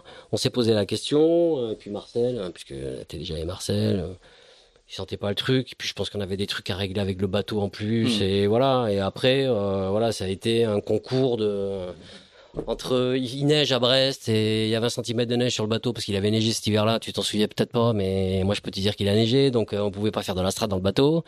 Et, euh, et puis la météo, euh, plus vous les médias, mais il part pas, l'autre il est parti, il part pas, que c'est des tachons. Bah, c'est des tachons, on fait ce qu'on peut, mon garçon, quoi. Donc, euh, on peut pas te raconter que nous on a des problèmes avec le bateau, euh, donc on, donc on, donc j'ai avalé des couleuvres, quoi. Voilà, c'est tout, c'est tout. Et ça, c'est le premier hiver. Et, Ça, le, c'est le deux- premier et le deuxième hiver, Et le deuxième hiver, ben on part et euh, mine de rien, on on n'est pas très très gâté en météo. hein, Mhm. on passe quand même encore un mois ou un mois et demi à, Large. à glander là, euh, à, s'arracher les cheveux de la tête. Moi, hein. j'ai souvenir d'une. Tu donnes une interview à Brest, euh, à la télé locale, je pense. Je- Et tu dis euh, Mais l'histoire se répète. On sent, on sent que, on sent que ça pèse, quoi. Ah mais de toute façon, c'est honnêtement, les records c'est l'horreur. Ouais. Ah non mais franchement là. En plus, nous on avait fait un bateau pour ça quoi. Mm. Donc l'objectif du bateau c'était trophée Jules Verne, tu vois. Donc moi, pendant toutes ces années, je n'ai vécu avec qu'un seul objectif, c'était celui-là. Voilà. Et euh, putain, quand t'as pas la météo euh, et l'Atlantique Nord, on était parti pour ramener le bateau en convoyage. Hein. Et c'est une fenêtre météo qu'on avait vue. Se dit, ben, la fenêtre elle est sympa, on pourra faire l'entraînement, ça sera canon.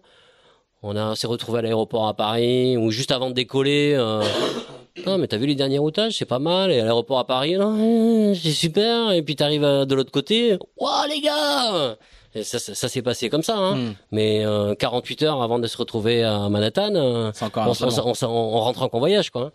Donc les records, c'est quand même un peu l'horreur. Et puis c'est vrai que je pense que peut-être aussi on a été euh, la partie qu'on pou- qu'on pouvait gérer ou qu'on pouvait envisager de gérer, de gérer jusque comment dirais-je jusqu'à jusqu'à Cape Town, jusqu'à Cap de Bonne-Espérance, hein, sur une base de 12 jours. Donc voilà, aujourd'hui les routages jusqu'au Poteau Noir et ce qui se passe un petit peu jusqu'à Cabo Frio, on commence et d'autant plus encore aujourd'hui parce que tout ça quand même pour progresser hein, depuis euh, les années 2009, 2010 et 2011.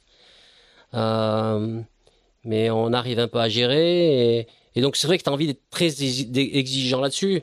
Maintenant, on avait un bateau, euh, c'était un tel avion de chasse qu'on aurait dû aller pour n'importe quelle fenêtre météo, le bateau Trophée Jules Verne, on l'aurait battu, quoi. Ouais. Voilà. Maintenant, moi, j'étais. Ah, tu te dis ça aujourd'hui? Non, mais je, me- je le savais déjà à l'époque. Ah ouais. Je le Et, et qu'est-ce qui te faisait pas partir alors? Ben non, parce que je voulais. Tu euh, voulais la, tu voulais la super fenêtre, quoi. je- je- ouais, je voulais faire un ton canon, quoi. Voilà, je voulais, plus. je, Tu voulais faire juste le battre, Je, tu voulais faire. Ouais, je- ouais, ça. c'est- Tu voulais tu euh, vois, régler l'histoire, Ça, quoi. c'est mes petits défauts, quoi. Ouais. Je voulais pas, je voulais, je voulais faire le 3 jours 15 heures de- du tour du Ouais, monde, quoi. d'accord. À part que c'est une connerie. Hmm. Parce que finalement, euh, tu gères 10 jours sur 40. Hmm. Ou sur 40. ou Tu, sur- tu- tu- tu gères la descente de l'Atlantique, puis c'est tout. Voilà, quoi. donc, donc c'est, Le reste, à, un mo- euh, à un moment donné, c'est une connerie. Et puis, si tu veux, on avait tellement de problèmes euh, de structure que finalement, aujourd'hui, les mecs, ils ont pas. Moi, je vois, il y a quand même eu, quelque part une insouciance dans la gestion des bateaux. J'ai la chance d'en faire un peu, quoi, Mhm. avec euh, différents mecs. pas sur ce projet, quoi. Mais, mais nous, on, on utilisait le bateau, mais comme si c'était du cristal, quoi. Voilà. Aujourd'hui, les mecs, ils font de l'ultime à 40 nœuds, à 45 nœuds. Jamais ils, ont peur. Jamais 45 ils ont peur de savoir, de se dire ouais, si ça va casser ou si ça machin, parce que ça ne casse plus. Voilà. Moi, j'ai navigué sur le bateau de François 2015, mais il n'y a, y a pas une cornière qui a cassé, quoi. Euh, Avant, euh, les les cornières, elles cassaient de, de, de- de- tu montais sur le bateau, tu faisais un pas, elles cassaient de rire. Donc, euh, franchement, les, les choses ont quand même un peu, un peu Ouais, évolué, quoi. Ouais, c'est certain. Et du coup, du coup cet, cet hiver, euh, cet hiver 2010-2011. On va pas, on va pas passer Noël là-dessus. Non, hein. non, mais je voudrais juste finir justement. Je voudrais juste finir. Du, coup, euh, euh, il y a quand même une tentative Ouais. euh, qui ne. Qui- où on rentre un dimanche soir Ouais. à 19h ou 18h, un truc Ouais. comme ça, après 30 ou 33 jours de mer. Ouais. Et, et- Et le lendemain matin, 9h, c'est fini. D'accord. Ouais. Ah, t'es viré le soir même. Enfin, t'es viré. Euh, Est-ce que t'es viré Est-ce que c'est le terme Non, qui convient non. C'est moi bah, qui dis. bah, C'est moi qui T'as dis. t'as vu le communiqué de presse Moi, je m'en souviens. Tu t'en souviens pas Dans un commun accord, blablabli, Ouais. blablabla. Donc, t'es d'accord. pour- t'es- toi, toi aussi, tu considères que le, à ce moment-là, c'est le, le, le, le bout du chemin pour toi avec, avec mon peuple? Non. Non. Non, Oh, non, non, non. Moi, j'étais, moi, j'étais toujours dans ma dynamique euh, d'avoir le plus beau team et, le, et la plus belle équipe pour manager des projets de course large multicoque, Mm. quels qu'ils soient. Mm. Voilà. Euh, c'est quoi l'explication du coup? C'est eux Moi qui se disent. moi, l'année d'avant, j'ai refusé euh, d'aller travailler avec des mecs qui bossaient sur la coupe. Mm. Hein, des mecs qui sont venus nous voir ici, et etc., etc. Donc moi j'étais, sparring euh, partner. euh, moi si tu veux, en 2006 quand j'ai gagné Roue du Rhum, euh, j'avais même proposé cette année-là de refaire la solitaire du Figaro. On m'a dit non. euh, Du coup j'avais filé le bateau à Jeanne, etc. C'était très bien. Hein. Franchement je suis bravo Jeannette. Et euh, non c'était super. Elle a raconté dans un podcast mais- de mais- Shaft la, la première nave avec toi, et c'était Ah assez ouais homérique. Ah merde. Et euh, j'ai dû me faire repeindre encore. Et euh, en fait, ce que je voulais dire, c'est que moi, j'ai toujours eu une démarche logique. Quand tu fais la route du Rhum, tu travailles pour être pro sur une activité principale qui est sur du solitaire. D'accord? Quand tu fais, quand tu navigues sur un bateau, tu as 12 mecs avec toi, ça se construit pas en claquant des doigts. Voilà, c'est un sport qui est exigeant, où tu demandes du sérieux euh, avec tout le monde. Tu mets dans la main euh, à, ces, à, à 11 mecs avec qui tu es un bateau qui vaut des sous, que si tu le casses, ben, on va pas t'en refaire un autre. Parce que nous, quand même, on, on savait qu'on n'allait pas nous en refaire un autre. Mm. À l'époque, c'était clair, quoi. Hein. Si moi, le bateau, je le cassais, j'en faisais, j'en avais pas un autre, un an et demi qui sortait du hangar. Hein. Mais tant mieux que ça se fasse aujourd'hui. Je, franchement, j'ai, au contraire, j'applaudis. Mm. Parce, que, parce que je pense que ça, ça a servi aussi de leçon, quoi. Donc, c'est, c'est, c'est très bien. Mais euh, les- la règle du jeu, faut quand même reconnaître qu'elle était un petit peu différente par rapport à ça. Après, oui, les stand-by, euh, trophée Jules Verne, et les trucs, c'est, c'est, c'est, trop pénible. hein. Et après, par avec Bank Pop, oui, voilà, c'est tout. C'est euh, un coup on fait ci, un coup on fait ça. Monsieur Dupont était plus là.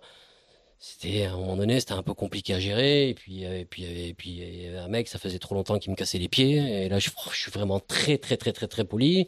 Et puis, vraiment, ils ont été euh, ir- irrespectueux au total, du moins lui. Et euh, je leur en veux, mais à mort. Et ça sera jusqu'à la fin de mes jours, quoi. D'accord. Faudra peut-être, faudra peut-être couper ça. Est-ce que tu as le sentiment d'avoir, d'avoir presque euh, payé un peu ton, ton, ton exigence? Ta volonté d'être. d'être Non, euh, non, non, c'est qu'à un moment donné, j'ai dit simplement euh, les choses, quoi. Mm. J'ai dit, ben voilà, en 2011, alors qu'on met le bateau à l'eau en 2008, et que le premier record qu'on fait, c'est en 2009, on n'a pas fini la vie du maxi banque Ouais. populaire. T'es d'accord avec moi? Mm. C'est plus qu'une évidence. Mais là, on a voulu me faire dire, là, on a voulu me dire que dans six mois, c'était terminé. J'ai dit, mais c'est quoi ce délire? On était parti sur un planning de navigation de cinq ans. Enfin, moi, j'avais tout fondu là-dessus, quoi. mm. Tu vois Puis les amortissements de Voilà. bateau sont très longs. donc là, tout d'un coup, c'était ouais, le Vendée Globe, tu vas le faire Vendée Globe, t'es bon en solo, euh, mais les mecs, le Vendée Globe, euh, trois jours après, le multi, euh, tu vois, on avait fait du D35, on a bossé aussi pour arriver, on a été les premiers Français à gagner ce truc-là, il y avait que, il y avait, il y avait que des champions là-bas, hein, en Suisse, hein. Et les mecs de la coupe, et les Alinghi, et les machins, et les Perron, et toute la clique, on est arrivé, et c'était dans une démarche de se dire, on va être pertinent, on va être performant dans un sport co de voile sur du multicoque transocéanique. Voilà, c'était vraiment ça l'idée, quoi. Et là, tout d'un coup, c'était des, des petits trucs à, à la con qui avaient ni queue ni tête, hein. Bah, parce qu'à un moment donné, euh, c'est vrai que la gestion des grosses entreprises après la crise euh, en 2008, hein, des, des entreprises comme ça, comme ça a fini par l'être chez Groupama, il faut quand même reconnaître que ça n'a pas été simple. Mm. Tu vois Voilà. Et mine de rien aussi, pour nous, ça n'a pas été simple à gérer, quoi. Voilà. Alors après, dire que j'étais le plus malin de la Terre pour le gérer comme il faut, j'irai pas jusque-là. Alors, ce qui est très impressionnant quand on regarde ton parcours, c'est que euh, t'es débarqué de, de, de Bank Pop euh, à la. Non, la- c'est à l'amiable, euh, d'un commun accord. Oui, pardon, excuse-moi. Donc, tu débarques de, de Bank Pop et t'enchaînes tout de suite, quoi. Pas de temps mort, tant pis, la roue tourne. J'ai noté euh, Armen Race en multicoque de 50 pieds, Grand Prix Ah. Guyader en multicoque de 50 pieds, Chris, euh, Chris, euh, la, la, la, la, course de la Chris Ocean Race, c'est ça? Non, En non, mode c'était 70? là, c'était un truc qu'on avait fait à la Trinité, un Grand Prix à la Trinité. C'est Ah le oui, premier, c'est ça, truc, voilà, le premier Grand Prix qu'on a fait à la Trinité, les modes 110. En fait, ce que je veux dire, c'est que du coup, tu, tu, tu ranges les polaires euh, Banque Populaire et tu mets d'autres polaires, mais il y a, a, y a quelques semaines, quoi. Même pas. Peut-être une- un séjour au ski. Et c'est ça qui est étonnant, quand même. Non, non. J'ai fait, un bon séjour chez moi, euh, la tête dans le sac. Oui, mais j'imagine. Il n'est pas marqué sur ta feuille, Non, mais je te, il pas ma- mais je te promets qu'il a bien il- existé. Il est pas sur ma feuille, mais je, je, je m'en doute bien. Mais ce que je veux dire, c'est que euh, il y a pas de traversée du désert. Sportivement? Non, tu t'es entre. Je suis bien d'accord qu'entre être patron de, de- de- du, d'un- d'un- du plus gros Oui, team, après, ça. il faut, après, il faut quand même reconnaître que Loïc, il part six mois après et qui gagne le trophée Jules Verne. Voilà. Donc, tu, euh, t'es- tu vois, euh, Oui, t'es pas là Mais, à sauter. ce que je veux dire, c'est que- euh, J'étais très content pour, on- tout- pour toute l'équipe Mm. et pour tous les mecs avec qui j'ai bossé parce que l'équipage c'était exactement le même, tu vois. Mmh. euh. Non mais on connaît Mais, plus d'un euh, marin qui aurait pu se dire bah non mais je, je suis euh, certes l'ex-skipper du plus grand multicoque du monde, je vais pas aller faire des multicoques de 50 pieds. Et bah toi si. Bah, 100 j'étais fois sur le métier, remettre son ouvrage. J'étais avec Kevin, avec ses Ouais, frères, avec ouais. son papa et c'était Mm. super quoi. Mais voilà. Voilà, non mais je Franchement c'était génial quoi. y a, Ouais. ça dit quelque chose. Ah la notion de plaisir à faire du bateau. euh, oui, oui, bah, oui, oui. voilà, on n'est pas mais euh, parce que c'est c'est vraiment un c'est vraiment un plaisir de faire de la compétition en bateau. Voilà. Pas faire du bateau. Et ça et ça c'est peut-être un peu ce qu'on peut me reprocher par moment, c'est que j'ai navigué avec des marins euh, prestigieux, je pense et des, des- des- je pense à un mec comme Marco Guimau. Marc, il, il aime faire du bateau sur n'importe quoi. Tu Mm. le mets sur un paddle, il a la banane. Sur un, sur un you-you, il a des trucs. S'il fait du sur 60 pieds hors main, il est, il aime être sur l'eau.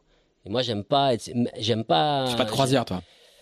J'en ai fait un peu, mais ça fait très longtemps. Mais, mais si, mais j'aimerais faire la croisière. Après, il faut du temps pour faire la Mm. croisière. Moi, je fais pas la croisière aujourd'hui parce que j'ai pas de temps. Mm. Mais, euh, Mais ce qui te fait kiffer c'est la, la compétition. mais oui, ce que j'aime avant tout, c'est faire de la course en bateau à voile, J'aime avant tout faire de la course dans la vie, quoi. Mais, Mm. en mais en bateau à voile, oui, ça, ça, ça, je trouve que c'est vraiment, c'est, c'est, tellement complet que ça m'a éclaté, quoi. Euh, voilà, donc après, pourquoi je vais faire ça? Mais, mais t'imagines pas qu'avec Banque Populaire, ça s'est fait aisément, que tu peux tourner la page comme Non, ça, c'est pas possible. Mm, mm. C'est pas possible. J'aime pas parler de ça parce que ça, ça fait rejaillir en moi des trucs qui sont, qui sont, qui sont pas bien, quoi. Et voilà. C'est pour ça que je t'interrogeais sur la suite. je- honnêtement, je pensais pas que moi, avec la grande gueule que j'ai, le caractère que j'ai, c'est pas la grande gueule parce que je, je pense pas que c'est une grande gueule que j'ai, mais euh, je, suis un, je suis un battant. Putain, le battant, il avait sa gueule. Hein. Mm. Voilà. Et, euh, et ça, j'imaginais même pas que j'aurais pu atteindre un- le fond comme ça, quoi. Tu vois? Mais pour rebondir derrière quoi. C'est ça que Ouais, je, je, je, je- je- je cherche pas à te à te, à te- mais, non mais je- je- j'en doute pas un seul instant. Mais il y a des gens pour qui c'est dur et puis après ça reste dur. Parce qu'en plus, après, ça a Et puis, il y a des gars qui ça la Volvo après. euh, Voilà, tu vois ça, ce que ça a été, ça a été un package complet, quoi, parce que ça, ça a remis en cause plein de trucs dans ma vie. Ma vie perso aussi, à un moment donné, elle a été tapée dans un mur à 300 km à l'heure, en même temps. euh, Hmm. euh, voilà, quoi, donc, euh, donc voilà. Mais Ah, bon, moi, je, je- voulais pas insister sur ça, je voulais plutôt insister sur le rebond. Sur le rebond. bah, J'imagine bien que c'est difficile. ouais, moi, ben, le rebond, en fait, en fait, moi, je me suis toujours reconstruit quelque part aussi parce que je faisais des courses de bateau et puis Voilà. parce que je prenais, parce que je prenais plaisir à faire ce pourquoi je me suis toujours battu, quoi. Mhm. Donc euh, voilà, j'ai toujours essayé de construire des, les plus beaux projets qu'on pouvait faire avec Parce que Bangpop. moi, dans ma petite chronologie qui est sur mon écran d'ordinateur devant Ouais, moi, là, que je vois pas. non, tu, tu vois pas, mais il y, a y a rien de, il y a, y a rien de, de- y a pas de scoop, il y a pas de scoop, hein. C'est que tout de suite il y a des lignes, quoi. Ouais, Tu vois, ouais. tout de suite il y a des lignes. Tout de suite il y a euh, euh, de l'Armen Race, tout de suite il y a la Krish Ocean Race sur euh, Spin Reef, tout de suite il y a le Multi One Championship euh, en mode 70, tout de suite il y a le Tour de l'Europe. Ouais, qu'on a gagné. Voilà, il y a le Grand Prix Guyader sur Safran, il y a, euh, il y a le. Jacques il y a Vabre Marco. Il y a la, Jaguar avec Marco. Il y a tout de suite ça. Le, le- euh, tu te prends un mur, mais bon, euh, la, la Réduc, elle, elle, elle traîne pas trop derrière quand même. Ouais, on, on connaît plus d'un marin dont en la carrière a pu s'arrêter. C'est ça que je voulais En dire. tout cas, euh, moi, c'est vrai que je me suis quelque part, je sais pas si c'est soigné, je sais pas si c'est le bon mot, j'ai pas été voir de psy et donc j'en sais rien, j'aurais peut-être dû d'ailleurs, mais euh, mais je me suis quelque part, ouais, euh, soigné euh, personnellement euh, parce que je continue à faire des courses de bateau à voile, quoi. Et c'est vrai que là-dedans, quelque part, j'ai toujours fait du bateau à voile sans me dire t'es le chef ou t'es pas le chef. J'ai toujours fait du bateau à voile en essayant d'amener le maximum de ce que je pouvais amener. Donc que ça soit avec Yann Guichard sur Spin Reef ou avec Marco ou avec euh, avec les frères Abussin de cette époque-là ou avec euh, la famille Escoffier, etc. j'ai, tout, ou avec Bank Pop avant, ou avec, euh, je sais pas, ouais, Lalou, euh, enfin, ouais, tous les mecs avec qui j'ai navigué. hein. J'ai, toujours eu cette démarche-là, et l'idée c'était pas de me dire qui c'est qui le chef, c'est qui qui fait ci, c'est qui qui fait quoi, c'est qui qui décide, c'était euh, qu'est-ce que je peux faire pour être le plus pertinent par rapport à l'homogenéité du projet, quoi. C'était ça. Et c'est vrai que, bah oui, euh, je me suis, j'étais vraiment bien dans mes baskets quand je faisais une course de bateau, quoi. Ça c'est certain. Alors, on- on- je je suis passé. C'était un- peut-être, c'était peut-être aussi une forme d'échappatoire. Hein. C'est peut-être pour ça aussi que j'ai continué à naviguer, parce que finalement, quand j'étais chez moi, euh, j'avais pas envie de me ressasser euh, Mhm. toujours les mêmes choses. Il y avait de quoi se ressasser. Il faut quand Mhm. même pas obliger que c'est oublié que six mois après, Loïc il gagne le trophée Jules Verne, quoi. Ouais, ouais, tout à fait. Alors, moi, je voudrais, je voudrais passer à une phase euh, vraiment importante de ta carrière récente qui, qui t'a remis sur le devant de la scène, quand même. Euh, qui est, euh, Bon, tu viens de dire que j'ai jamais été Ouais. en dehors du devant de la scène. excuse-moi, avec l'infini respect que j'ai pour les mètres 70, faire deuxième du Tour de l'Europe et gagner la Volvo Ocean Race, c'est pas tout à fait la même chose, tu vois. Les médailles sur euh, ton, ton, ta veste de maréchal d'Empire, hein, c'est pas tout à fait les mêmes. Alors, euh, moi, j'ai fait une interview de toi euh, euh, que j'avais beaucoup appréciée euh, à Alicante, euh, où avant le départ, euh, avec De la dernière ou de la première? de la première. Ah ok. Voilà, et, et où tu dis, euh, tu dis bah oui, bah euh, j'avais plein plein plein de trucs à faire et puis Charles m'a appelé et moi je rends service aux amis. Alors c'est pas ça du tout, c'est une histoire quand même assez incroyable. Et juste avant, t'es passé au café de la Marine Ah euh, ouais. où j'étais euh, j'étais chroniqueur à l'époque. Et, et justement, et, et Jimmy Parin, qui était l'animateur, te, te, te, te pose la question et te dit euh, est-ce que c'est un nouveau Pascal Bidégory? Parce que tu fais quand même moniteur de voile pour les Chinois. Et alors, alors t'es peu interloqué et t'as dit bah oui, mais écoute, euh, finalement c'est pas mal et tout. Alors on s'est dit, oui, il a changé le gars quand même. Il a changé. Parce que bon, l'histoire est quand même extraordinaire. Au début, euh, quand on le voit de l'extérieur, c'est quand même ce qu'on, c'est quand même ce qu'on pense. Parce que c'est quand même ce que le, les anglo-saxons pensent quand ils vous arrivez avec deux, trois, quatre marins chinois à bord. Euh, des Français, euh, peut-être que Charles Caudrelier a été vainqueur de la Volvo Ocean Race avec Franck Camas avant, mais bon, il y a encore, il y a, puis il y a encore plein d'anglo-saxons qui pensent que c'est sur un, sur un, sur Ouais, un coup de peau. Quoi. entendu, ouais. Donc là, on est en 2014, euh, peut-être 2013 même, et Charles, il vient te chercher pour faire ça. Raconte-nous un peu comment on se fait euh, recruter sur un projet comme ça, et, toi, quand il te dit, bon, par contre, il va falloir embarquer des marins chinois. Non, non, en fait, euh, c'était, j'avais, j'avais, euh, cru comprendre euh, qu'il était sur ce plan-là, quoi. Et après, quand il, il m'appelle, en fait, il me dit, j'aimerais que tu viennes faire la Volvo. Bon, c'est sympa. Et Pourquoi- après, pourquoi il me dit, euh, Charles, quoi, euh, est-ce que tu peux prendre un avion après-demain pour aller en Chine J'ai dit, bon, Charles, arrête tes conneries, putain. Et euh, donc en fait, je suis pas parti après-demain, je suis parti, je crois, 5-6 jours après, mais je suis bien parti en Chine pendant euh, quelques mois, ouais, ouais, où, où on a, où on a démarré cette première histoire à, à Sanya, euh, voilà, avec tous nos Shintok sur le ponton. euh, Mais c'est c'est une aventure incroyable. Enfin, Super, toi, super. Toi, toi qui est, Génial. du coup, tu viens de faire une saison avec euh, Spinrift, Non, non, mais génial. et, et là, tu te retrouves euh, à faire du casting de marins chinois, quoi. C'est ça, en gros. Hein? Oui, oui, mais bon, après, c'était pas que le but, quoi. Le but, c'était d'en ga- d'en garder euh, deux ou trois ou quatre pour avoir un peu de, de, de pour pouvoir les changer quand on les avait cassés. Mais non, je, je déconne, pardon, excusez-moi. Et euh, parce que franchement, les jeunes qu'on a eu là sur la Volvo, là, je pense qu'ils, s'ils avaient pas été chinois, s'ils avaient été d'une autre nationalité, voire français, ben, je sais pas si on en aurait fait la même chose, hein, parce que c'est des, il faut vraiment leur tirer un, un- Bah, grand, surtout un- un que, grand coup de chapeau. En hein gros, commencer sa carrière dans la voile par la Volvo, par la Volvo c'est c'est pas à, pour 20, tout le à monde. 20 balais ou à 21 ans. Euh, quand euh, quelques mois avant le départ de la Volvo, tu passes ton temps à vomir dans tous les, dans, dans tous les recoins d'un bateau. euh. Non, mais bon, euh, ouais, ça, ça fait partie des choses de la vie. euh. Après, moi, je me suis pas posé 50 millions de questions. Euh, moi, pourquoi je suis parti là-dedans? C'est parce que euh, Charles, c'est un ami, et il m'a demandé ça euh, comme un ami. Et il s'avère que Charles, il avait navigué sur le Maxi Bateau Banque Populaire, euh, qu'il avait navigué sur le 60 pieds Orma Banque Populaire, qui, je te l'ai, je te l'ai remémoré, hein, c'était mon routeur de la route du Rhum. Euh, que j'ai pas gagné à cause de lui, non, ça c'est, je suis un salaud. Je vous laisse Mais ça. hein. ouais, voilà. hein. Et euh, non, mais donc voilà, donc la question c'était, euh, je me suis pas posé pendant 50 millions de, et c'était pas parce que j'avais d'autres trucs à faire ou j'en sais rien. Mm. C'est parce que euh, voilà, c'est parce, Parce que c'est pas, c'est pas un engagement neutre. On sait qu'on part pour presque deux ans. Ah mais non, c'est On pas sait neutre. que c'est neuf mois euh, à fond les ballons. Ouais. On sait que. C'est pas neutre, on se connaît très très bien Charles, donc il- je connais ses défauts, il connaît les miens, on sait que ça va pas, euh, que ça, qu'il y a, tu vois, que ça va pas, ça va pas être toujours un long fleuve tranquille, quoi. Mais parce que, mais parce que la vie à ce niveau-là, elle est comme ça, hein. c'est pas, c'est pas que lié à, nos personnalités. Alors, tu sais, on a refait une deuxième campagne de Volvo ensemble. Va chercher des campagnes de Volvo où le même skipper il fait la Volvo d'après avec le même Avec le même navigateur. Bon, finalement, tu sais, Bidégory, ça va pas être un si gros tordu que ça, quoi. hein. Et, Ouais. excuse-moi, et la gagne. Ouais, la gagne. Mais ça, ça fait partie des trucs aussi pourquoi j'y suis retourné à la deuxième fois. hein. Alors que je savais très bien que ça allait être beaucoup plus dur, quoi. Parce qu'autant la première fois, on était là, euh, on était pris pour des gros Pink Floyd à Alicante. Ça, c'est le moins qu'on puisse dire. On était sept bateaux. euh, franchement, tout le monde nous voyait finir d'Erjo de la Volvo, quoi. Bon, on fait deux, euh, deux et un. T'es, allez, t'es, bah, t'es. Vous avez, vous avez un truc à dire, les mecs, là? Hein? C'est qui qui est en tête de la Volvo Chain Race en Chine, euh, avec euh, trois Chinois, Tarzania, hein. avec trois, avec trois Chinois à bord sur cette étape-là, quoi. D'accord? On finit, on a jusqu'à 100 000 d'avance sur l'étape, quoi. Alors, les anglo-saxons, là, on, on entend moins vos grandes gueules, là, putain, on les connaît. Non, non, c'était... Et c'est l'éclate Tu t'éclates ou c'est Ouais, c'était génial. Parce que euh, tu, tu dis que c'est dur aussi. Ah non, tu, mais ça, tu c'est racontes dur. assez Ah bien. non, mais Ouais. ça, c'est sûr, c'est dur. Ça, c'est sûr, c'est très, très dur. Euh, sur cette édition-là. Ouais, la première étape, je me pète quatre vertèbres cervicales. Euh, donc, j'étais pas loin de finir en fauteuil roulant à- aux Canaries. Un passage de front, là. Enfin, bon, moi, je me réveille, je me casse la gueule dans le bateau. J'ai la tête qui va taper sous l'eau. Enfin, bon, moi, je crois que je, je, je sentais plus mes marins mes pieds. Je me suis dit, bon, là, mon garçon, c'est la boulette, elle est grosse. Puis finalement, euh, voilà, j'ai fait un IRM à Cape Town. Le chirurgien me dit, vous arrivez d'où?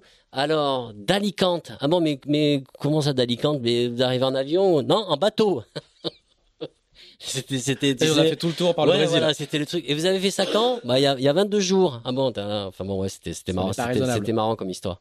Non, mais c'est, c'est des belles histoires de, de bateaux parce que ça reste aussi des belles histoires de, de vie et, et d'hommes, quoi. Voilà, parce que c'était pas évident. hein. Aussi, j'ai commencé à travailler. C'était une grosse structure. hein. C'était Bruno Dubois, le grand chef. hein. Tu penses bien que Bruno Dubois, quand il a vu arriver Bidégory dans la, dans le poulailler, il a dû se dire, oh putain, ça pue. Et, euh, et puis voilà, mais tout ça, ça honnêtement, ça s'est super bien passé, quoi. Il faut, il faut appeler un chat un chat. Et on n'aurait pas gagné. Et ça, je te promets que je, je, je- et je, et je, le pensais même avant le départ de la dernière étape. Moi, j'étais trop content, même si ça s'est pas vu par des résultats, tu vois, trébuchants, parce que ça s'est fait au forceps, la dernière euh, Volvo, hein. Mais, euh, mais on a toujours été dans le match. On a fait des conneries parce que je pense que euh, on n'avait pas la légèreté qu'on avait sur la première, voilà, et qu'on était venu pour gagner. Il n'y avait plus l'insouciance de la première. Non, et qu'on est, était venu pour gagner, et que notre démarche, pendant neuf mois, ça a été de se dire, le classement général, il se fait à la Hague. Donc ça sert à rien d'être en tête là maintenant, si au final on s'écrase, on s'écroule, un peu comme les Espagnols ou j'en sais rien. C'était toujours notre discours, le classement général, il se finit, il se fera à l'arrivée. hein. Ah, putain, on savait pas ce qu'on disait quand même. hein. Appliqué à la lettre. Là, on savait pas ce qu'on disait. Appliqué à la lettre. Mais euh, mais voilà et puis là et, me- et même la deuxième campagne avec Charles hein, moi je suis euh, ça fait partie des moments dans ma vie qui sont les plus riches aussi parce que euh, mon objectif quand j'ai redit oui la deuxième fois j'avais envie qu'il gagne lui aussi tu vois. Voilà. Ça faisait partie des mecs qui, euh, qui m'avaient apporté beaucoup qui avait euh, voilà il avait sa place aussi quoi. Donc j'étais voilà et j'étais content pour lui à l'arrivée quoi. J'étais content pour le regard des gens qu'il peut avoir autour de lui. Mais tout quoi. Même des détails même le regard de ses enfants tu vois voilà. Papa il a gagné quoi. Tu vois voilà. C'était lui le chef et papa il a gagné. Donc ça c'est et c'est des trucs comme ça. Et moi c'est ça qui m'a plu sur le fait de l'avoir refait une deuxième fois. Et, euh, et c'est pour ça que je te dis qu'on n'aurait pas gagné c'était pas grave. Parce qu'en Mm. fait finalement ce que j'ai que quelque part aussi tu viens chercher bah, c'est des c'est des c'est des expériences de vie. Pff, Barjo quoi. Barjo. Neuf mois de course pendant un an avant, tu es déjà en course, tu te lèves tous les matins, tu vas faire des testings, tu vas régater, t'es dans l'exigence, dans le truc, dans la peur, dans le détail, dans le machin. C'est, c'est, c'est, c'est des vies de dingue. Je te parle plus les rencontres que tu fais, euh, le fait d'avoir les anglo-saxons à bord du bateau, Les euh, Chinois. des Chinois, de parler anglais, euh, moi qui parle anglais comme une vache espagnole. euh. Non, non, mais c'est, euh, c'est voilà, voir un peu comment tout ça se, cons- se construit aussi, voir aussi un peu le regard des gens, parce qu'en cinq ans, on est quand même passé des, euh, des, des Pink Floyd de Français à des Français qui ont gagné la course. On nous quoi. excuse au Pink Floyd pour les, pour les remarques à oui, répétition. oui, oui, oui, d'accord. mais tu sais, je reste, mais, je reste quand même encore persuadé qu'il y a des anglo-saxons qui pensent que même une deuxième fois, on a eu de la chance. hein. Voilà, ça commence à faire beaucoup quand même. Mais c'est, Totalement. mais c'est, c'est, mais c'est comme ça. Mais ça fait partie de leur qualité à eux aussi. Hein. C'est qu'ils ne doutent pas, quoi. Hmm. Et, et, et quand euh, Charles il te propose une deuxième fois, tu, tu dis oui euh, tout de suite? Bah, en fait, je, je sais pas si je dis oui tout de suite, mais euh, moi, ce qui m'a plu, c'est que euh, c'est qu'il avait envie, parce que c'est pas anodin, quoi. Mhm. On sait très bien tous les deux qu'on va se mettre quand même un peu dans la merde, quoi. Voilà, et qu'on va qu'il- et qu'il va falloir le porter, voilà. Mais moi, ce qui m'a plu, c'est qu'il avait envie, quoi. Voilà, c'est tout. Et moi, ce que j'avais, moi, ce que j'ai dans un coin de ma tête, ce que je me disais, putain, si on pouvait faire en sorte de la gagner. Et avant tout, je te jure, je pensais pas à ma gueule, je pensais à lui, quoi. Hmm. C'est et c'est pour ça que je suis très fier de ces résultats parce qu'à la fin, euh, ben, j'avais rempli moi la case de euh, de ce pourquoi aussi quelque part j'étais venu. Enfin, honnêtement, j'aurais fait deux de la Volvo, ça aurait pas changé ma vie, quoi. Mais euh, ça ça ça peut-être fait bien évoluer la sienne, donc tant mieux. Et, et, euh, tu, tu, tu n'es jamais rassasié? C'est-à-dire pendant, pendant tous ces, ces, ces deux Volvo et les années avant, les années après? Non non Ça, ça euh, non. Mais c'est un point fort. mais c'est un point fort. Il n'y a, que- jamais de- y a jamais de surdose, quoi. Mais c'est un point fort parce que mais c'est pas parce que je suis un surhomme hein, parce a, a- franchement je me considère, sur- considère pas du tout comme un surhomme mais, euh, mais ça m'a même jamais traversé l'esprit. Je pense même- je pense même que je suis pas du tout euh, je suis pas un marin comme les grands marins qu'on voit ici dans le quartier quoi euh, ou à quelques encablures. Mais par contre euh, c'est c'est pas une punition parce que bah parce que c'est c'est riche quoi. Voilà comme tu as dit euh, j'ai fait du maxi bateau, j'ai fait du 60 pieds j'ai fait la solitaire du Figaro, j'ai refait du Figaro Benedetto 2, j'ai fait de l'Imoca, sans foil, sans foil. Hmm. Voilà, la Volvo, euh, un coup pour voir, un coup pour gagner, entre-temps de l'ultime avec François. Alors, on va- parce que, on va- non, attends, on va t'as- t'as quand même oublié quand même. Non, non, j'ai euh, pas oublié. J'ai groupé les deux Volvo. quand même les- super important. Non, non, non, j'ai pas, euh, pas oublié. et puis voilà, du remassif quand tu finis la Volvo, euh, les deux fois, euh, et tout ça fait que le- cette, cette richesse fait que tu peux pas t'ennuyer, quoi. Mhm. Voilà. Et Moi, je parlais euh, pas d'ennui, je par- je parlais de, je parlais de surdose, de, de se dire. euh, pff, Ben non, parce qu'en fait, c'est pas la même chose, quoi. D'accord. Maintenant, tu me dirais, retourne faire la Volvo sur un War 65. Bah là, la réponse, elle est claire, nette et précise. j'ai eu le même sentiment que quand j'ai gagné le Figaro en l'an 2000. Pourtant, mon bateau, je l'adorais, quoi, hein, Mhm. franchement. Hein. Mais J'ai dit, ben c'est fini, mon garçon. et là, quand j'ai à la Hague, là, le 65, j'ai fait une petite caresse à la table à cartes, comme ça, entre nous, hein, personne ne me voyait. hein. Mais euh, c'était pour dire, euh, plus jamais, quoi. hein. c'est fini. Ju- Juste le, le lag, on- en plus on a, vécu le truc en quasi direct sur la carto, on a vu les images de l'arrivée, qui était un moment de sport euh, extraordinaire en termes d'émotion, et on voit la tienne. Elle est, elle est, c'est, une image euh, extraordinaire quoi. Tu la regardes encore de temps en temps? Je suis tombé dessus le jour parce que en fait Dongfeng, les réseaux sociaux de Dongfeng la remettent, euh, elle est repartagée par Ah l'équipe et tout. ah non, j'ai pas vu. pas- Parce que c'est, euh, il y a assez peu de, il y a assez peu de sports où tu peux assister à la victoire en direct dans le cockpit. Alors, mais, tu, mais tu sais que nous, à bord. hommage infini à Martin Kérusoré qui lui, du coup, Ouais. ne partage pas la victoire, continue à filmer euh, plutôt Mais que de sauter que- sur le. C'est, c'est, euh, de l'avoir vécu à bord, tu réalises pas du tout. Quoi. Hmm. Franchement, si tu crois que j'ai réalisé une demi-seconde que j'ai été filmé, d'ailleurs, si, quand, je vois la, quand je vois les images, je me dis putain, sans déconner, c'est pas mon avantage. hein. Mais, Ah bah si. euh, Mais enfin, bon, bref, j'en sais rien, mais. Euh... Honnêtement, le, un- un- scénario de cette Voilà. course, il- mais tu peux pas faire mieux, quoi. Hmm. Tu peux pas faire mieux. Parce qu'on est passé par tous les stades, quoi. Voilà. La difficulté d'avoir un concurrent comme les Espagnols qui était, qui était un super bon bateau. Voilà, de jamais, euh, de faire beaucoup d'étapes où on fait euh, 80% devant, mais on gagne pas. Euh, pour des conneries à nous et pour euh, aussi, alors tu, tu- je suis pas du genre à dire, on n'a pas eu de chance, j'aime pas ça. hein. Mais bon, euh, l'histoire de, par exemple, de l'arrivée à, Newport, celle-là, elle te reste un peu en travers de la gorge, quoi. Je veux dire, a- toi, des petits moments aussi où, mine de rien, sans être brillantissime, on était quand même sûrement un des plus réguliers. Et, là, à, Newport, c'était l'occasion de passer un petit step et se retrouver avec un, un petit joker, quoi. Putain, là, euh, là, la gueule du joker, tu te retrouves le joker contre toi, euh, c'est déjà plus la même, quoi. hmm. Mais bon, euh, voilà. Après tout ça a fait que, euh, ouais, euh, voir Brunel monter en puissance comme ça, euh, parce que franchement, à la fin, je les voyais bien moi gagner la Volvo, quoi. C'était eux qui étaient dans la dynamique positive, quoi. Hmm. Voilà. Et, là, je pense à ça, mais symétriquement, la scène à bord de Brunel, Ah, T'as vu ça? Bah, où, où le navigateur, euh, dit, euh, dont je ne euh, connais que le nom, un, un, un, un Cape, Capi. Andrew Cape, Hmm. regarde sur son iPad et dit ils sont devant, et c'est Dongfeng. En plus, en sortant une connerie. Ouais, mais il n'y a, y a pas Un mot. Il n'y a, y a pas un, un mot à bord, quoi. Un mot. Et le, le, le, le, le- le poids leur tombe sur les épaules. Si, et il, dit, il dit ça en déconnant, Andrew Cape, et euh, le skipper, il lui dit sorry, il a l'air de dire, euh, mais tu vas pas en plus nous sortir ça en déconnant, quoi, tu vois. Ouais. Ah non, mais c'est c'est incroyable quoi. en anglo-saxon. Et puis il, il se passe rien quoi. Ah non, les gars en caisse, quoi. ouais.